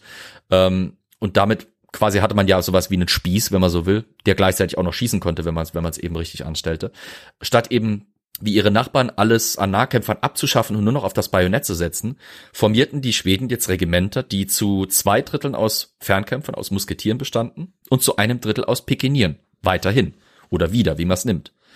Diese Piken zwischen viereinhalb und sechs Meter lang, ähm, wirkt ein bisschen deplatziert vielleicht. Aber wenn ich euch versuche, die Taktik zu erklären, wird es vielleicht ein bisschen klarer. Stellt euch vor, mentales Bild. Ihr habt so ein Regiment vor euch. Vier Mann tief stehen da eine, steht da eine sehr breite Reihe dieser Soldaten in einer dünnen Linie vor euch aufgereiht. In der Mitte dieser Formation ist dieser Pikenierblock organisiert. Das heißt, die Mitte dieses Regiments besteht aus Pikenieren. Dort sind auch die Offiziere und die Fahnenträger unterwegs. Und die beiden Flügel dieses Regiments bestehen eben aus Musketieren. Die Go-Port-Taktik besagt jetzt Folgendes. Ein so formiertes Regiment marschiert auf eine gegnerische Reihe zu, die ähnlich dünn in einer breiten Reihe aufgestellt ist, aber eben fast ausschließlich aus Fernkämpfern mit Bajonetten besteht. Und marschiert, sagen wir mal so, auf 100 Meter ran. Auf 100 Metern organisiert sich das Regiment schaut mal, was passiert zunächst. Ähm, die eigene Artillerie arbeitet und die gegnerische Artillerie wahrscheinlich auch. Und dann beginnt der Angriff. Der Angriff besteht daraus, dass man aus der Distanz von 100 Metern auf 50 Meter heranmarschiert. Wenn man auf 50 Meter heran ist, treten die zwei hinteren Reihen des schwedischen Regiments nach vorne, zwischen die Reihen, die ersten zwei, und schießt eine Salve mit ihren Musketen ab. Dann treten sie zurück und ziehen ihre Schwerter. Sie laden die Musketen nicht nach. Dann marschiert das Regiment. Hoffentlich hat es übrigens in, zu dem Zeitpunkt dann eine gegnerische Salve provoziert ähm, und vielleicht sind die Gegner jetzt gerade am Nachladen. Dann marschiert das Regiment im schnellen Schritt auf 20 Meter an das gegnerische Regiment, an die gegnerische Formation heran. Und jetzt feuern die ersten zwei Reihen ihre Musketen auf den Gegner ab und unmittelbar danach, da, quasi sobald sich der Pulverdampf auch nur an, ansatzweise verzogen hat, geht das gesamte schwedische Regiment in den Nahkampf über und stürmt wirklich mit den Piken und mit den Bajonetten und mit den gezückten Schwertern auf den Gegner ein, der eventuell durch die Salven idealerweise komplett ausgedünnt und orientierungslos und vielleicht auch desorganisiert ist. Es haben sich vielleicht Lücken in den Reihen des Gegners aufgetan, in die die Infanterie der Schweden jetzt reindringen kann. Und wenn es gut läuft, hat man damit mit zwei Salven und einem heftigen Sturmangriff mit relativ kleinem eigenen Aufwand eine gegnerische Formation zum Rückzug gezwungen. Das ist die Go-Port-Taktik im Prinzip. Das Einzige, was sich da im 18. Jahrhundert massiv dran verändert, ist, dass die Schweden unter Karl XII. diesen Schritt des, ähm, dass die zwei Reihen, die nach vorne getreten sind zum Schießen, wieder auf ihre Ursprungsposition zurückkehren, ähm, das fällt weg quasi. Die bleiben quasi vorne, äh, weil man eben davon ausgeht, dass bei diesem ersten, bei dieser ersten Salve auf 50 Meter der Gegner auf jeden Fall schießt und dann sollen quasi die Soldaten der zwei hinteren Reihen, die eventuell sich auftuende Lücken in den eigenen äh, ersten beiden Reihen wieder auffüllen. Äh, und was man auch teilweise ändert, ist, dass ähm, die Distanz der ersten Salve von 50 teilweise auf 30 Meter sogar runtergesetzt wird.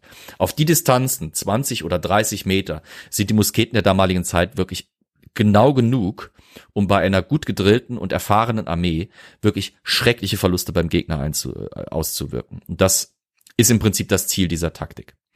Gleichzeitig habe ich schon die Artillerie angeschnitten, das was, äh, was die Schweden auch ziemlich äh, besonders machen. Es gibt von der Schlacht von Narva ein wunderbares Gemälde, wo ähm, Karl XII. hoch zu Ross unter seiner wehenden Standarte den äh, die Kapitulation der Russen entgegen, entgegennimmt, die quasi vor ihm langmarschieren und ihm ihre Fahnen zu Füßen werfen, so ein bisschen wie ähm, wie Vercingetorix und Caesar. Und auf diesem Gemälde ist im Vordergrund links ein ganz komisches Konstrukt zu sehen, nämlich eine sehr kleine, leichte Kanone in Gelb und äh, Blau gehalten, also in schwedischen Farben, auf einem Schlitten. Und es könnte, es sieht fast wirklich aus, als wäre da ein Kinderschlitten modifiziert worden und mit einer Waffe ausgestattet worden. Denn eine der Besonderheiten ist, dass seit Karl, äh, seit Gustav Adolf von Schweden die Schweden einen großen Fokus auf sehr leichte und mobile Artillerie setzen. Während andere Armeen äh, teilweise relativ große Geschütze mitführen, die nicht sonderlich mobil sind, die quasi, wenn man sie einmal in der Schlacht aufgestellt hat, dann bleiben die meistens dort, wo sie aufgestellt wurden. Man kann ganz schlecht mit denen auf eine Entwicklung, auf Bewegungen oder sowas der Schlacht, auf dem Schlachtfeld irgendwie reagieren. Ähm, Währenddessen setzen die Schweden aber auf kleine Kanonen eben, die man quasi mit den Soldaten auch mit ganz nach vorne führen kann. Und das machen die auch tatsächlich. Die Idee quasi der Artillerie-Go-Por-Taktik ist, äh, während man schon 200 Meter an den Gegner heran ist, beginnt man schon mit leichtem Artilleriefeuer auf den Gegner. Ähm, wenn die Infanterie dann quasi den Angriff beginnt, die eigene, dann marschiert man mit der vor macht nochmal so auf, sagen wir mal, 100 Meter oder 150 Meter Halt, feuert dann nochmal weiter und während dann quasi ab den 100 Metern ja die Infanterie in Aktion tritt, ähm, hält man sein Feuer und rückt dann gegebenenfalls nach oder ähm, unterstützt eben durch Feuer auf entsprechend auf entsprechende gegnerische Schwachstellen ähm, und dünnt somit quasi den Gegner aus. Leichte Kanonen sind dafür völlig geeignet. Die verschossen damals, die Schweden verschossen meistens so vielleicht halbe oder ein Pfund Kugeln, manchmal vielleicht bis maximal zwei oder drei Pfund hoch, also nicht unbedingt gerade schwer, aber schwer genug, um ähm, in so dicht und, und eng hintereinander marschierenden äh, Linienformationen der damaligen Zeit wirklich tiefe Wunden zu reißen. Tatsächlich darf ich da mal den Film Der Patriot gewissermaßen loben. Äh, denn in diesem Film wird zum Beispiel ähm, dargestellt, ganz gut dargestellt, wie Artillerie der damaligen Zeit funktionierte, weil man verschoss eben nicht, wie es manchmal bei Hollywood gezeigt wird, Explosionsgranaten oder sowas, sondern man verschoss massive Eisenkugeln. Und diese Eisenkugeln hüpften wirklich wie Flummis übers, übers Schlachtfeld, wenn, wenn man sie richtig einsetzte und ähm, es, es reichte, wie gesagt, schon, wenn da eine drei Pfund schwere Eisenkugel übers Schlachtfeld hüpft und euch in die Brust trifft, glaubt mir, das merkt ihr. Äh, ne, ihr merkt es nur sehr kurz, sagen wir es mal so. Ähm, es reichte also wirklich schon aus, diese leichte Artillerie zu haben. Und der Vorteil, den man eben hatte durch die hohe Mobilität und die Flexibilität dieser leichten Artillerie, wog das äh, Geschützgewicht der gegnerischen Artillerie locker auf. Zu guter Letzt hatten die Schweden noch eine Sache, die sie extrem effizient macht, und das war ihre Kavallerie. Äh, schwedische Reiter waren berühmt berüchtigt, denn sie kämpften anders als andere Kavallerie der Zeit. Auch wieder Verweis auf die Lützenfolge. Äh, noch um 1700 kämpfte Kavallerie häufig so, dass sie mit Fernkampfwaffen ausgestattet war, Pistolen oder sogenannten Karabiner, das waren gekürzte Gewehre, wenn ihr so wollt. Und die Idee war, man reitet mit der Kavallerie auf Schussreichweite an einen Gegner heran, schießt, reitet weg, bevor der Gegner reagieren kann, lädt, äh, lädt irgendwie in Ruhe nach, reitet wieder einen Gegner ran, schießt wieder und wiederholt das so lange, bis der Gegner irgendwann nicht mehr da ist. Die Schweden brechen mit dieser jahrzehntealten Regel und verbieten regelrecht den Einsatz von Feuerwaffen. Stattdessen äh, packen sie ihre Kavallerieformation extrem nah aneinander. Die werden also quasi ähm, Knie an Knie reitend äh, beschrieben und dargestellt auch, während eben andere Formationen der Zeit wesentlich offener gefasst sind und sie haben wirklich nur Nahkampfwaffen äh, zur Verfügung oder sollen nur Nahkampfwaffen für den Angriff benutzen. Vor allem das sogenannte Rapier, das sind eben lange, dünne Stechwaffen, wenn man so will, Stichwaffen. Jetzt kämpfen sie aber gegen die Russen, die, ja. äh, was äh, Waffentechnologie angeht, ja noch ein bisschen äh, anders unterwegs sind als äh, Zentral- und Westeuropa. Äh, ja. Und ich meine, ähm, Jetzt könnte man ja annehmen, dass die äh, Schweden die einzigen sind, die in andere Mengen reinpoltern. Aber auch die Kosaken kämpfen ja zum Beispiel noch mit Speeren und sowas. Also auch auf russischer Seite haben wir noch die Kavallerie, die mit Nahkampfwaffen kämpft, oder? Ja, haben wir. Spielt aber tatsächlich für diese Zeit ähm, nur eine untergeordnete Rolle. Ähm, die schwedische Kavallerie schaffte es so gut zu operieren, ähm, dass sie selbst solche russische Kavallerieverbände teilweise durchaus schlagen konnte. Ähm, es, ich, ich müsste jetzt wirklich, das wäre fast eine eigene, eine eigene Stunde, die ich da jetzt widmen könnte, bis man da alle Details, die dazu führten, dass die Schweden trotzdem effektiv waren, auseinanderklamüsert hätten. Aber das erspare ich mir und euch. Ähm, es sei einfach gesagt, dass gegen die meisten Gegner, gegen die sie antraten zu dieser Zeit, war die schwedische Kavallerie völlig überlegen. Das änderte sich auch später noch. Ähm, die Schweden gewannen den großen nordischen Krieg leider nicht. So viel kann ich verraten. die verloren. Ich, verwende ja nicht umsonst die ganze Zeit ein, ein Wort, was heißt die ganze Eben. Zeit? Ja. Also, wie gesagt, die Schweden setzten, was eigentlich ihre gesamte, äh, ihr gesamtes Militär anging, in dieser Zeit auf Schocktaktiken. Möglichst heftig beim Gegner einschlagen und den Gegner schnell zerschlagen und dann hat man Ruhe im Puff und da kann man weitermachen mit dem, was man machen will. Das hat natürlich aber auch Nachteile. Äh, diese Go-Port-Taktik sowohl bei Infanterie, Kavallerie als auch Artillerie funktioniert vor allem gegen Gegner, die eben nicht erfahren sind, die eben nicht ähm, auf Veteranenarmeen zurückgreifen können, sondern vielleicht hauptsächlich eben auf zwangsrekrutierte Armeen, die vielleicht nicht so diszipliniert sind, vielleicht auch nicht unbedingt so extrem gut ausgerüstet sind, so gut ausgestattet sind, vielleicht teilweise leicht veraltete Gewehre haben oder sowas. Ähm, und es ist eine Taktik, die mit hohem Risiko verbunden ist, denn äh, wie gesagt, die schwedische Armee war nie extrem groß.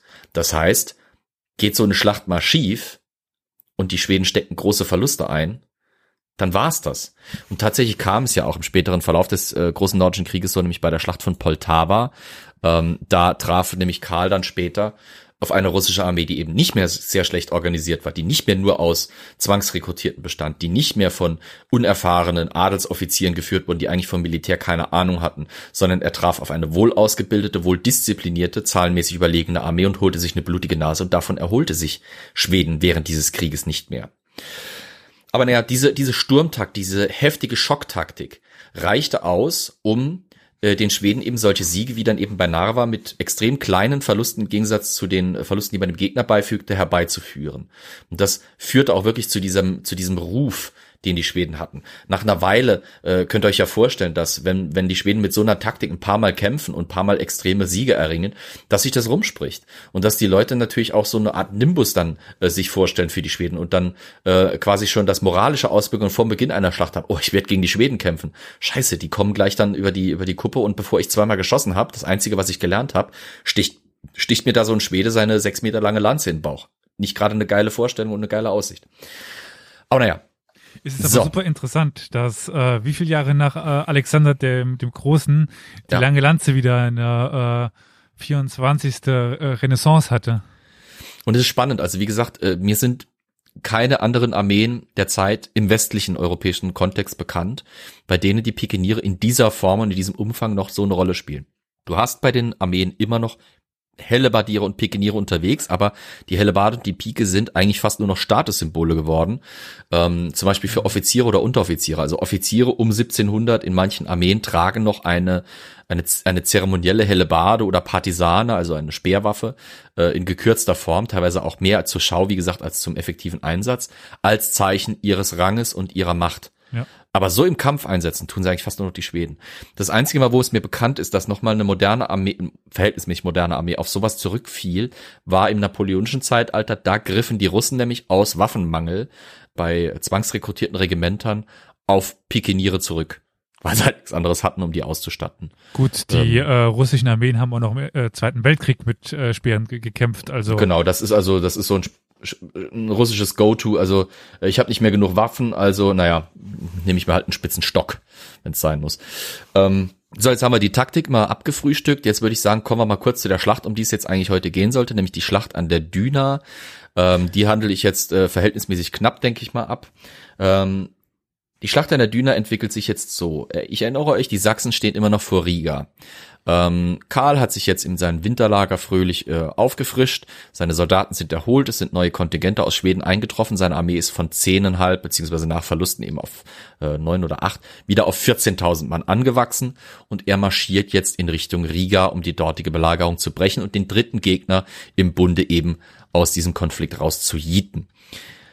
Er schickt Boten voraus, die den Kommandeuren und Gouverneur von Riga, nämlich eben Erik Dahlberg, vorwarnen und ihm eine Anweisung übergeben.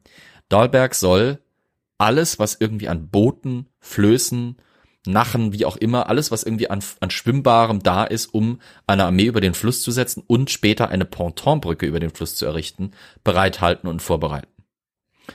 Und das macht Erik Dahlberg auch äh, ganz brav. Er schafft es, über 200 äh, Gefähr Gefährte irgendwie äh, sich da unter Nagel zu reißen. Und er lässt sogar ähm, aus, aus Rundhölzern große Flöße bauen, die er als Geschützplattformen, äh, schwimmende Geschützplattformen nutzen möchte und vorbereiten möchte. Karl kommt nun an Äh, ab dem 17. Juli 1701 erreicht er das Umland von Riga äh, und marschiert äh, mit einem Großteil seiner Truppen auf den Fluss und auf die Stadt Riga zu. Ein Teil davon, ein Teil seiner Armee schickt er allerdings nach Süden, denn Jetzt ist das Blöde, dass das ein Audio, äh, ein Audioformat ist. Jetzt muss ich kurz beschreiben. Stellt euch einen Fluss vor, der ein virtuelles Bild vor euren Augen eben von Norden nach Süden einmal gerade durchschneidet.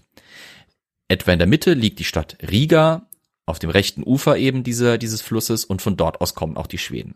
Auf dem linken Ufer stehen die Sachsen und einige Russen sowie die Soldaten aus Kurland, dem Herzogtum Kurland. Ähm, unter dem Herzog von Kurland höchst selbst, ähm, der vor allem, das ist, wenn ich mich richtig erinnere, vor allem Kavallerie, die da unterwegs ist, äh, die der Kettler da mitbringt. Ferdinand Kettler, der Herzog von Kurland, ähm, der wird im Schlachtverlauf eine Kavallerieangriff führen. Ich, weiß, ich wüsste nicht, dass der viel mehr als eben Kavallerie in die Schlacht geführt hat. Ah, egal.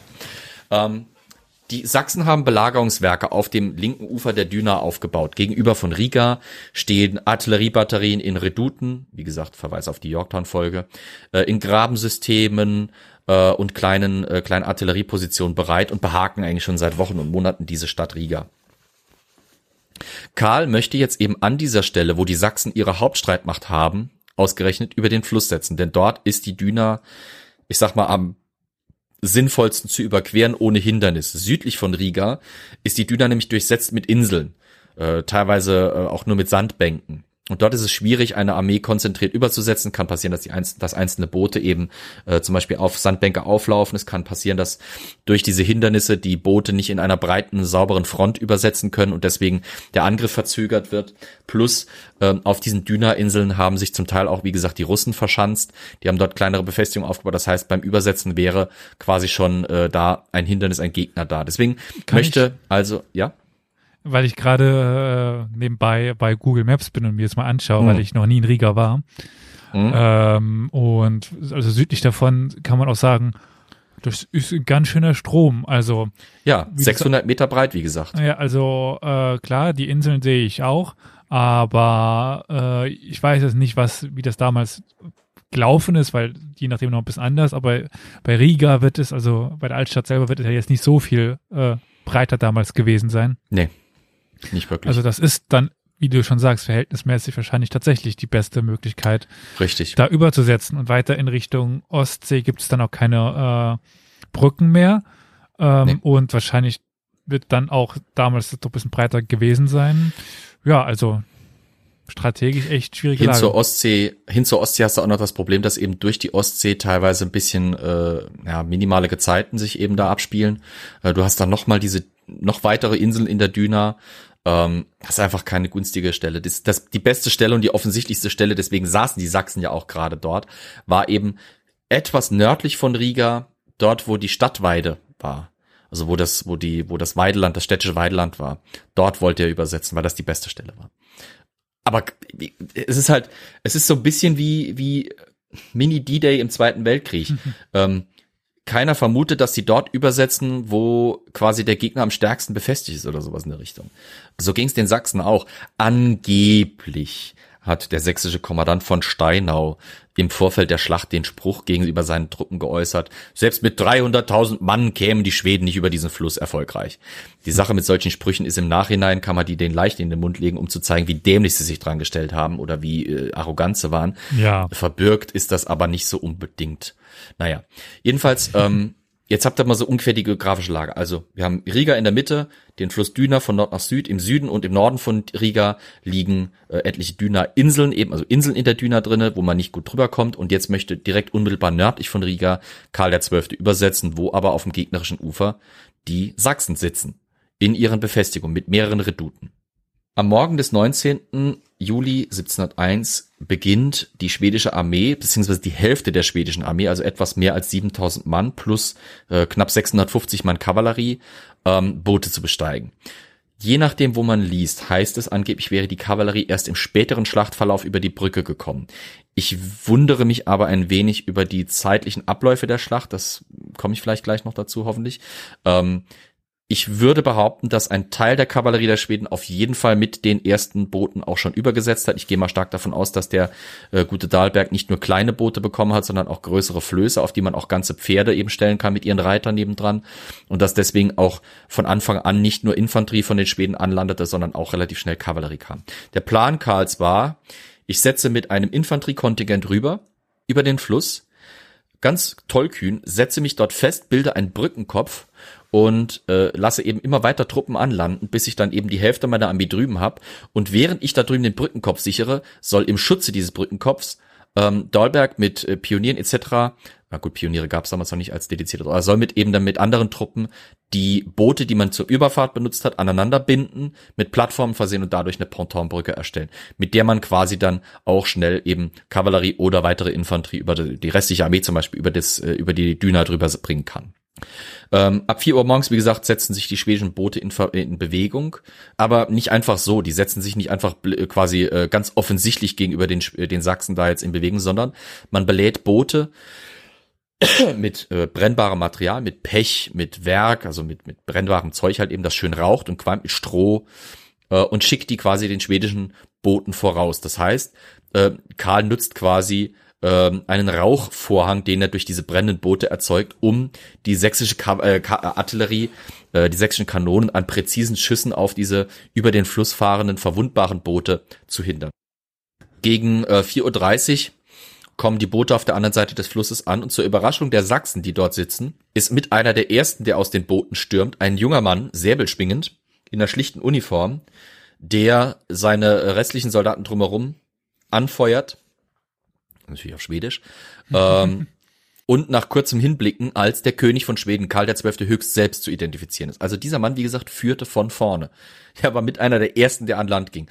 Zwischen gegnerischen Reduten, also Befestigungen, von denen ausgeschossen wurde, äh, vor äh, einer drei Reihen tiefen sächsischen Formation mit äh, ja fast äh, ja also die Schweden setzen mit siebeneinhalb Mann äh, tausend Mann über die Sachsen stehen ihnen mit fast dreizehntausend Mann gegenüber ähm, im Angesicht dessen springt der junge König eben vom Boot und führt seine Leute höchstpersönlich die Strandböschung, die, die Uferböschung hoch.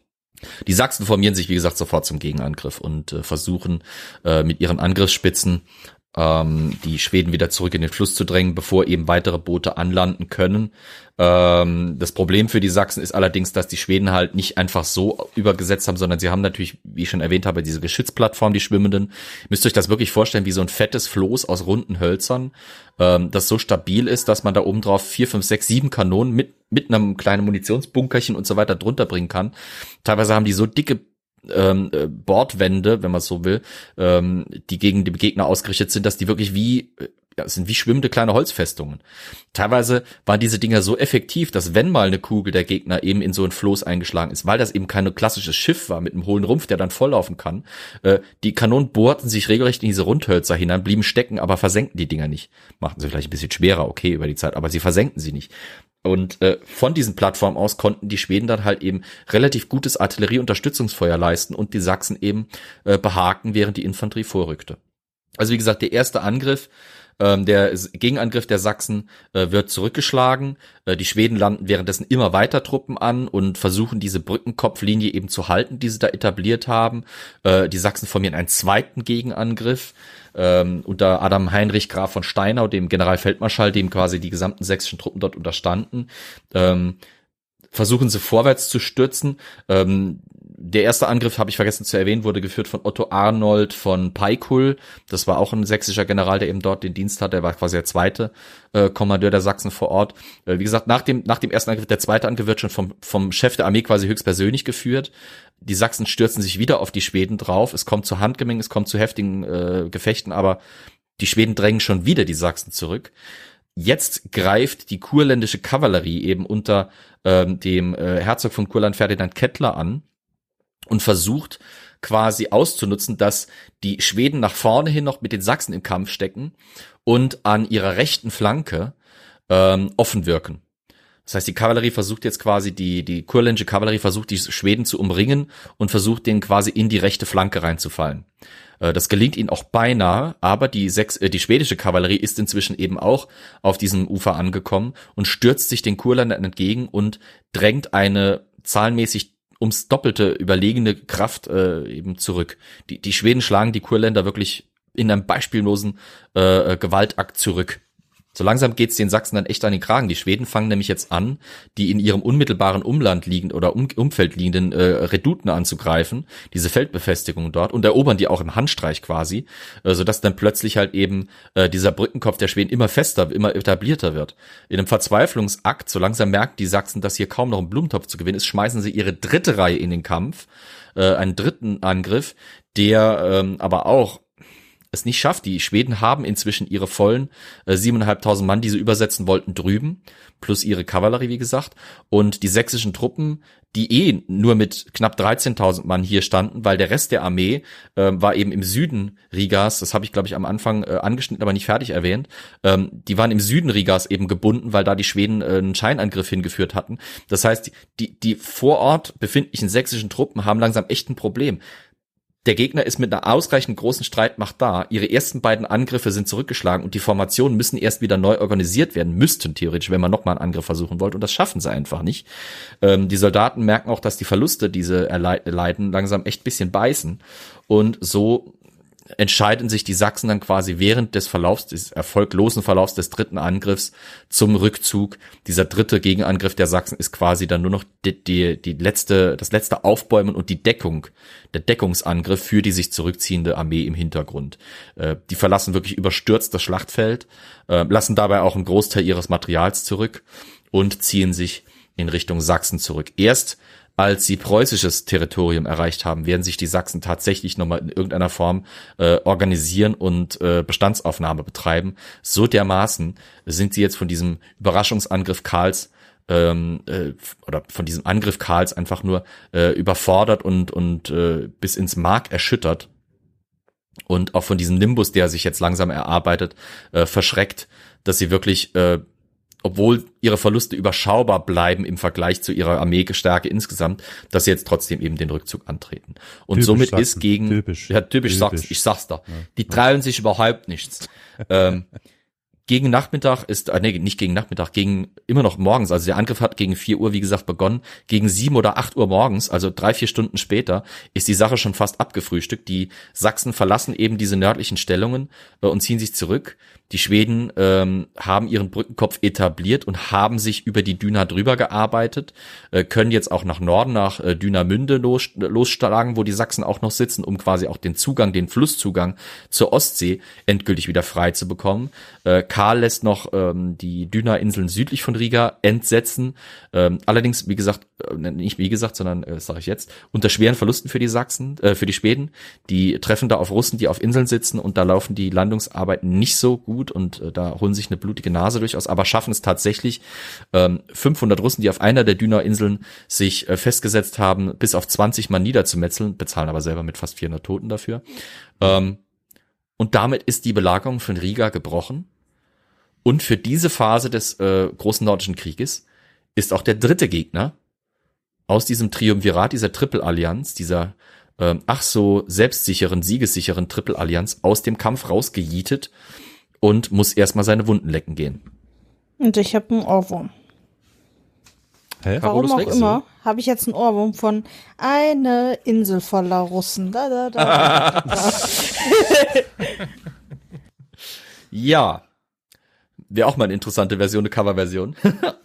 ich muss euch noch die Zahlen natürlich jetzt geben. Also, wie bei Narva, ähm, die Schweden kommen, wie gesagt, mit 14.000 Mann bei Riga an. 7.500 setzen etwa über auf den, auf das andere Ufer. Die Sachsen und Kurländer haben insgesamt 29.000 Mann vor Riga stehen. Davon sind 13.000 an diesem Gefecht des Tages beteiligt.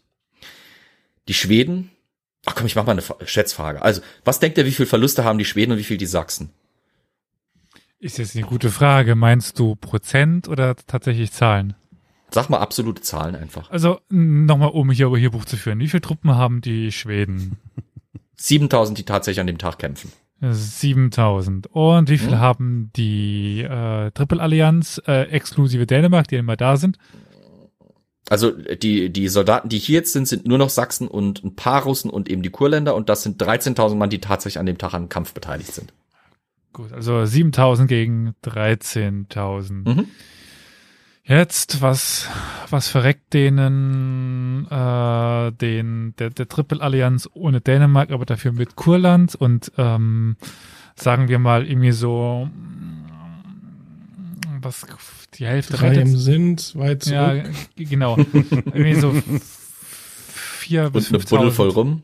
vier bis 5.000 Tote Nee, auf bisschen Triple-Allianz. viel. Das ist ein bisschen viel. bei den Schweden so, wenn ich das jetzt so mache, 1000 bis 2000. Nee, Ich tatsächlich. hätte eher 600 gesagt. Äh, na, näher dran auf jeden Fall. Offiziell verlieren die Schweden an diesem Tag von ihren 7000 Mann ungefähr 100 Mann als Tote und nochmal knappe 400 bis 500 Mann Verwundete. Was war denn mit dieser einen Insel mit den, äh, die Insel mit äh, drei, drei Russen? Die habe ich jetzt nicht dazu gezählt. Bei der ist es nochmal, da sind die Zahlen ein bisschen undeutlicher. Äh, da reden wir nochmal von, Aha. äh, das, das wird als separates Gefecht eigentlich auch teilweise geführt, weil es Aha. ähm, quasi als das Gefecht an der Düne Also selber schon fertig war, dran. kommt das dann erst. Nee, nicht unbedingt. Die das ja sind schon keine mitgezählt. tausend Mann diese verloren. Okay, gut, dann hast du die mitgesehen. Okay, gut, dann gebe ich dir das jetzt. Aber äh, bei den Sachsen hast du dich deutlich verschätzt. Tatsächlich sind es nicht ganz so viele. Ähm, die Sachsen verlieren 1300 Mann von ihren 13.000 und nochmal 700 Mann gehen in Gefangenschaft. Klingt jetzt nicht so viel, aber Faustregel, man braucht gar nicht, man muss gar nicht so viele Menschen aus einer Formation heraus, aus einer militärischen Formation dieser Zeit heraus töten, um diese Formation in Auflösung zu bringen. Ähm, wenn von 120 Mann 30 fallen, ist das plötzlich schon mal ein Viertel. Ne? Wenn von 1200 Mann 30 fallen, sich das, mag das vielleicht auch nicht viel sein, aber sagen wir mal, von, von, von 1200 Mann fallen 150. Dann klingt das erstmal auf die Formation hochgerechnet nicht so extrem viel. Aber A macht es optisch in so einer strammen Formation, in so einer Reihenformation viel aus. B kommt es natürlich darauf an, wer stirbt. Äh, wenn die Offiziere zum Beispiel sterben, die so eine Formation, die einfach auf Führung angewiesen ist, leiten, und diese Formation ist plötzlich führerlos und plötzlich orientierungslos und keiner gibt mir richtige Kommandos, die Befehlskette bricht zusammen, dann kann so eine Formation sehr schnell vom Feld gefegt werden. Und klingt wahrscheinlich schwachsinnig, aber zu dieser Zeit kämpfen viele Formationen beider Seiten tatsächlich noch so, dass die Unteroffiziere und einige der niederen Offiziere vor der ersten Reihe stehen. Oder zumindestens im Gefecht exponiert in der ersten Reihe, aber eben an den linken oder an der rechten Seite äh, zum Kommandieren. Beim Marschieren stehen sie vorne dran, beim Kämpfen an sich, natürlich bleiben die nicht vorne dran stehen, während die Soldaten hinten dran ihnen in den Rücken schießen oder sowas, aber sie stehen immer noch so weit vorne, dass, wenn die Schweden dann eben so eine GoPro-Sturmangriff machen, die Offiziere manchmal mit die ersten sind, die es eben kostet. Hm. Plus, dadurch, dass die Schweden bei ihrer GoPro-Taktik die Pikeniere im eigenen Zentrum anordnen, ist auch der Nahkampf-Impact, sage ich jetzt mal, auf eine gegnerische Formation normalerweise im Zentrum dieser gegnerischen Formation, wo die Offiziere, wo die Regimentsfahnen sind. Das heißt, deswegen werden die sächsischen Formationen, auch wenn sie nicht so extreme Verluste er erleiden, so auseinandergedrückt im wahrsten Sinne des Wortes, weil die Schweden sich wirklich wie ein, ein, ein Terrier auf die Mitte dieses Regiments stürzen und sich da reinstürzen und beißen und die Formation, diese breite Linie, in der Mitte quasi wie so lineal durchbrechen. Und die beiden Hälften des Regiments, des gegnerischen Regiments, die durchbrochen sind, äh, verlieren die Kommunikation, die Orientierung zueinander und damit ist die, Re- dieses Regiment erstmal aufgelöst. Und das braucht nochmal eine Zeit, bis es sich organisiert hat. Die Soldaten müssen quasi abhauen, in eine sichere Entfernung vom, vom Gefecht sich nochmal äh, zurückfinden, neu or, äh, organisieren. Die Offiziere müssen sich nochmal einfinden, müssen das Ganze neu organisieren. Das dauert Zeit und diese Zeit kann ein Gegner nutzen und das haben die Schweden an diesem Tag quasi gemacht.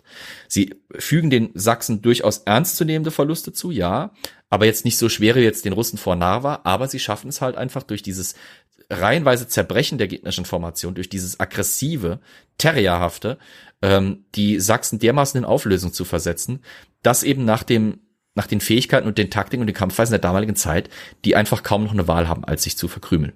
Und das tun sie, wie gesagt. Fazit zu dieser Schlacht. Damit hat, wie gesagt, Karl auch den dritten Gegner für eine Zeit lang ausgeschaltet. Er kann jetzt schalten und walten und jetzt hat er während des Sommers ähm, die Möglichkeit eben, ohne dass er ernstzunehmende Gegner zu erwarten hat, loszuschlagen und sich neu zu orientieren. Und jetzt ist es auch tatsächlich so, dass er sich nach Polen wendet. Jetzt ist es, dass eben der große Polenfeldzug äh, Karls beginnt, an dessen Ende einige Jahre später ein Mann auftaucht, zu dem wir auch schon eine Folge gemacht haben, nämlich Elias, erinnerst du dich? Ein gewisser polnischer König? Richtig, Stanislaus Ja, Leszczynski. Stanislaus, genau. Richtig. Stanislaus Leszczynski, ähm, der dann König von, also in ultimativer Konsequenz auch der Schlacht an der Düna und dem Erfolg und dem Zerbrechen eben der Triple Allianz, also dem Zerbrechen der Truppen der Triple Allianz zu diesem Zeitpunkt eben resultiert. Äh, Karl kann jetzt nach Polen rein, kann dort quasi den Widerstand August des Starken nach und nach brechen. Die Sachsen machen sich irgendwie zur Aufgabe, äh, dem eine Armee nach der anderen vor die Kiefer zu führen, um, äh, ohne dass die wirklich gut vorbereitet sind und äh, die stecken Niederlage nach Niederlage ein. Ähm, und nach und nach kann eben Karl dermaßen seine Macht in Polen-Litauen etablieren, dass er irgendwann sogar einen eigenen König aus seinem Recht und seinen Gnaden raushauen kann und etablieren kann. Stanislaus Leszczynski ist quasi nur fünf Jahre lang an der Macht von 1704 bis 1709. Ähm, das ist auch mitunter der Grund.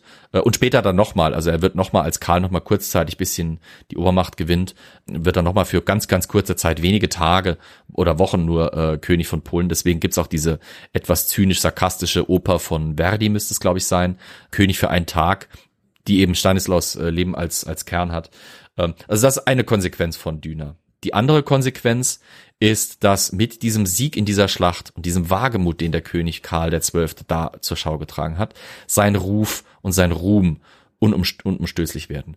Es ist nicht ungefähr, dass eben jede Menge Metal-Fans in Skandinavien heute seinen Namen und seine, seine Taten kennen, äh, weil er eben diese, diese, ähm, diesen Mythos begründet hat und dieses goldene Zeitalter für, militärisch goldene Zeitalter für Schweden begonnen hat, ähm, das dann eben sich bis heute in der Popkultur etabliert hat. Ultimativ war er eigentlich eine tragische Figur, weil nach diesem es wird immer gerne in der Literatur von kometenhaften, kometenhaftem Aufstieg gesprochen. Äh, nach diesem kometenhaften Aufstieg folgte dann halt irgendwann auch wieder dieser äh, Absturz mit einem mächtigen Einschlag und einem tiefen Krater am Schluss, in dem Karl dann landete. Ähm, ultimativ war er nicht erfolgreich in diesem großen nordischen Krieg. Er schaffte es zwar ähm, am Anfang hier, den Gegnern eine Schlappe beizubringen, aber spätestens nach der Schlacht bei Poltava, äh, 1709 eben, äh, war sein Nimbus schon ein bisschen angekratzt ähm, das Glück, das Karl der Zwölfte hatte, war dann eben, dass er ähm, relativ jung noch dann eben sein Leben bei Fredrikshald bei einer Belagerung in Norwegen äh, an der an der schwedisch-norwegischen Grenze verlor, wo ihn unter das kommt noch zu seinem Mythos äh, ganz praktisch hinzu unter ungeklärten Umständen eine Kugel in die Schläfe bekam und dann eben starb. Quasi fast schon am Höhepunkt seiner Macht. 17, 18 war er, wie alt war er da? Äh, 82 sind 28. Der, der Mann war, war kaum in seinen, äh, in seinen 30ern, 40ern, 30ern, äh, als er eben da drauf ging. Bevor er noch weiter absinken konnte, bevor seine Gegner sich noch mal stärker äh, auf ihn stürzen konnten und ihn noch mehr ins Abseits drängen konnten, starb er eben. Deswegen blieb sein Ruf äh, äh, erhalten. Ähm, wie gesagt, wenn ihr Interesse habt, wir, wir werden es, können wir das mit, mit Lizenzrechten machen? Einfach mal Sabaton darunter verlinken unter der Folge dann, wenn wir es hochladen? Weiß das nicht, wie das ist? Verlinken können wir alles. Okay. Es geht ja nur ums Abspielen. Ja. Ne? Also okay, perfekt. Also ein bisschen ähm, was. Wir, wir, wir, hauen trotzdem mal einfach den Link drunter. Vielleicht wollen Sie es ja. Das sowieso. Auf jeden Fall, unbedingt. Ne? Eine weitere Konsequenz auch an der, von der Schlacht an der Düne, aber auch schon von Narva war, ähm, wäre die Sachsen nicht unbedingt daraus gelernt haben, und sorry, wie gesagt, Carol, es soll jetzt heute kein Sachsen-Bashing in dem Sinne sein, das mache ich normalerweise anders, aber während die Sachsen wirklich tatsächlich nicht unbedingt aus diesen Niederlagen, Niederlagen gegen die Schweden zu lernen scheinen, Peter der Große tut es tatsächlich als Reaktion auf Narva und spätestens auf die Re als Reaktion darauf, dass sein zweiter Verbündeter eben bei der bei der Düna so extrem eine Schlappe einsteckte, strebt jetzt Heeresreformen an. Das Rekrutierungssystem wird überarbeitet, das Trainingssystem, das Ausbildungssystem wird überarbeitet, die Armeestruktur und Ausrüstung wird überarbeitet. Er beschäftigt sich nochmal sehr intensiv mit äh, westlichen Taktiken, besonders der französischen Armee auch die damals als die große und beste, größte und beste Armee äh, Kontinentaleuropas galt. Jedenfalls ähm, führt das dazu, dass dann eben äh, Russland es tatsächlich eben schafft, äh, innerhalb von einer ziemlich kurzen Zeit ziemlich viel Entwicklung, was seine Armee angeht, nachzuholen. Und wie gesagt, sobald Russland dann wieder eine schlagkräftige Truppe zusammen hat und Schweden entgegenzieht, geht's dann relativ schnell bergab für die äh, für den großen Carolus Rex. So, damit haben wir, glaube ich, alles, was ich heute erzählen wollte, abgehandelt. Wir haben ein bisschen den großen nordischen Krieg uns angeschaut, die äh, verschiedenen ersten Schlachten der Frühphase.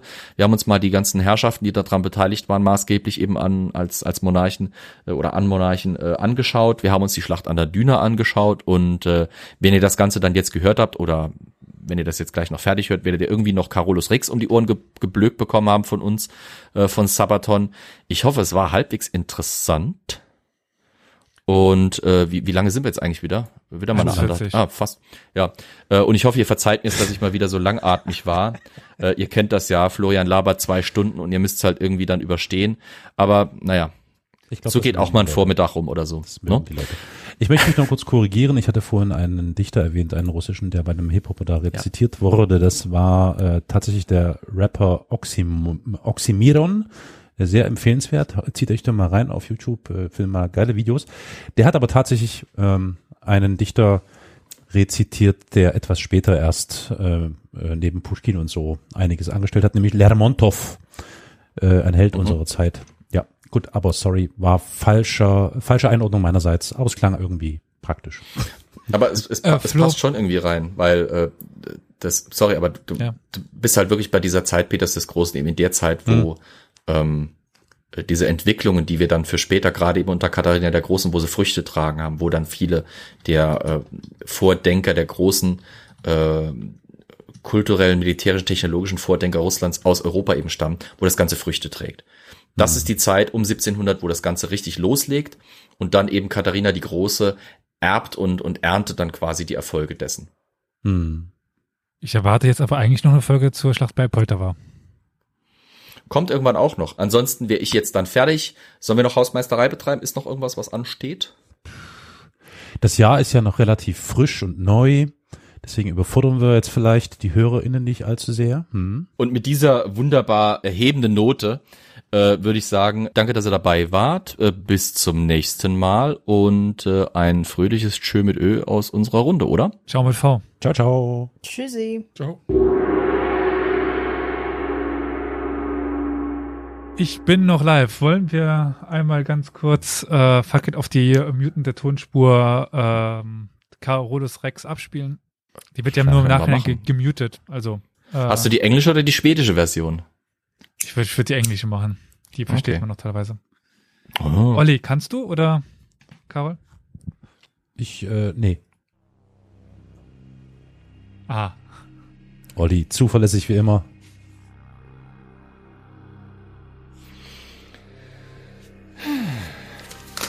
Oh, wie ich das hasse. I hate this song. warum? Ach, wie ist nicht, keine Ahnung.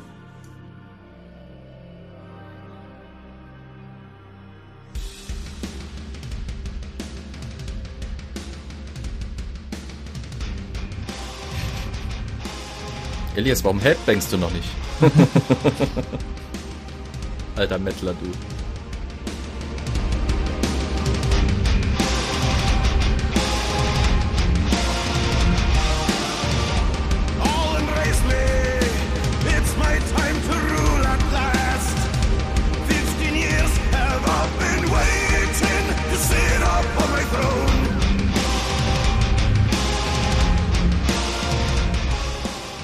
Müssen mal Headbangen, Leute. Headbangen. Ah, ich habe nicht die Haare dazu. Ich auch nicht, jedenfalls nicht auch im Kopf.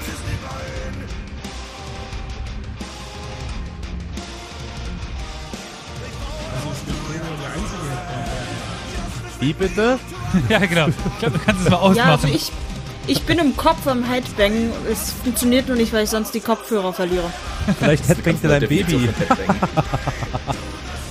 Äh, das liegt mit dem Kopf schon so, dass es da keinen Platz hat zum Headbang. Okay, also das Foodbankt, wenn dann höchstens. Genau.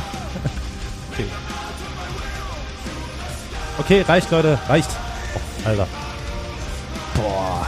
Ich fühle mich wie so ein alter, fetter Typ mit so einer Bierdose in der Hand, ey. Bah. Das ist so. Wie bist du das Dabei hast du nicht? doch nur Energy Drink. Nee, bin ich nicht. Er trinkt doch kein Bier. Aber guter, guter Joke. Geil. Gut. Ja, damit hätten wir das auch. ich Sehr mag's gut. Das ist halt spannend, der Song, der Song konzentriert sich halt wirklich auf diese, auf diese, äh, das, was ich angesprochen habe, dieses selbstsichere und, und teilweise auch fast schon ein bisschen überheblich äh, äh, wagemutige, was, was Karl eben da ange, angekreidet wird. Aber irgendwie war das ziemlich antiklimaktisch. Weil, Hm? sobald du erwähnt hast, dass das Gebiet rund um St. Petersburg äh, schwedisch war, war mir Hm. klar, aha, gut, also verlieren sie im Endeffekt. Zumindest der, das Gebiet, weil Peter nun mal St. Petersburg gründet. Ja. Und das auch nur zwei Jahre nach äh, Düna, also 1703 gründet er ja Petersburg. Ja gut, das. Jahr hatte ich Also jetzt damals im ja Kopf, noch das aber ja. Gut, ähm, dann mache ich auch den Stream erstmal noch äh, aus. Wir haben Genau, euch das auf jeden total lieb und so. Ihr seid klasse. Ciao. Schlepphoden.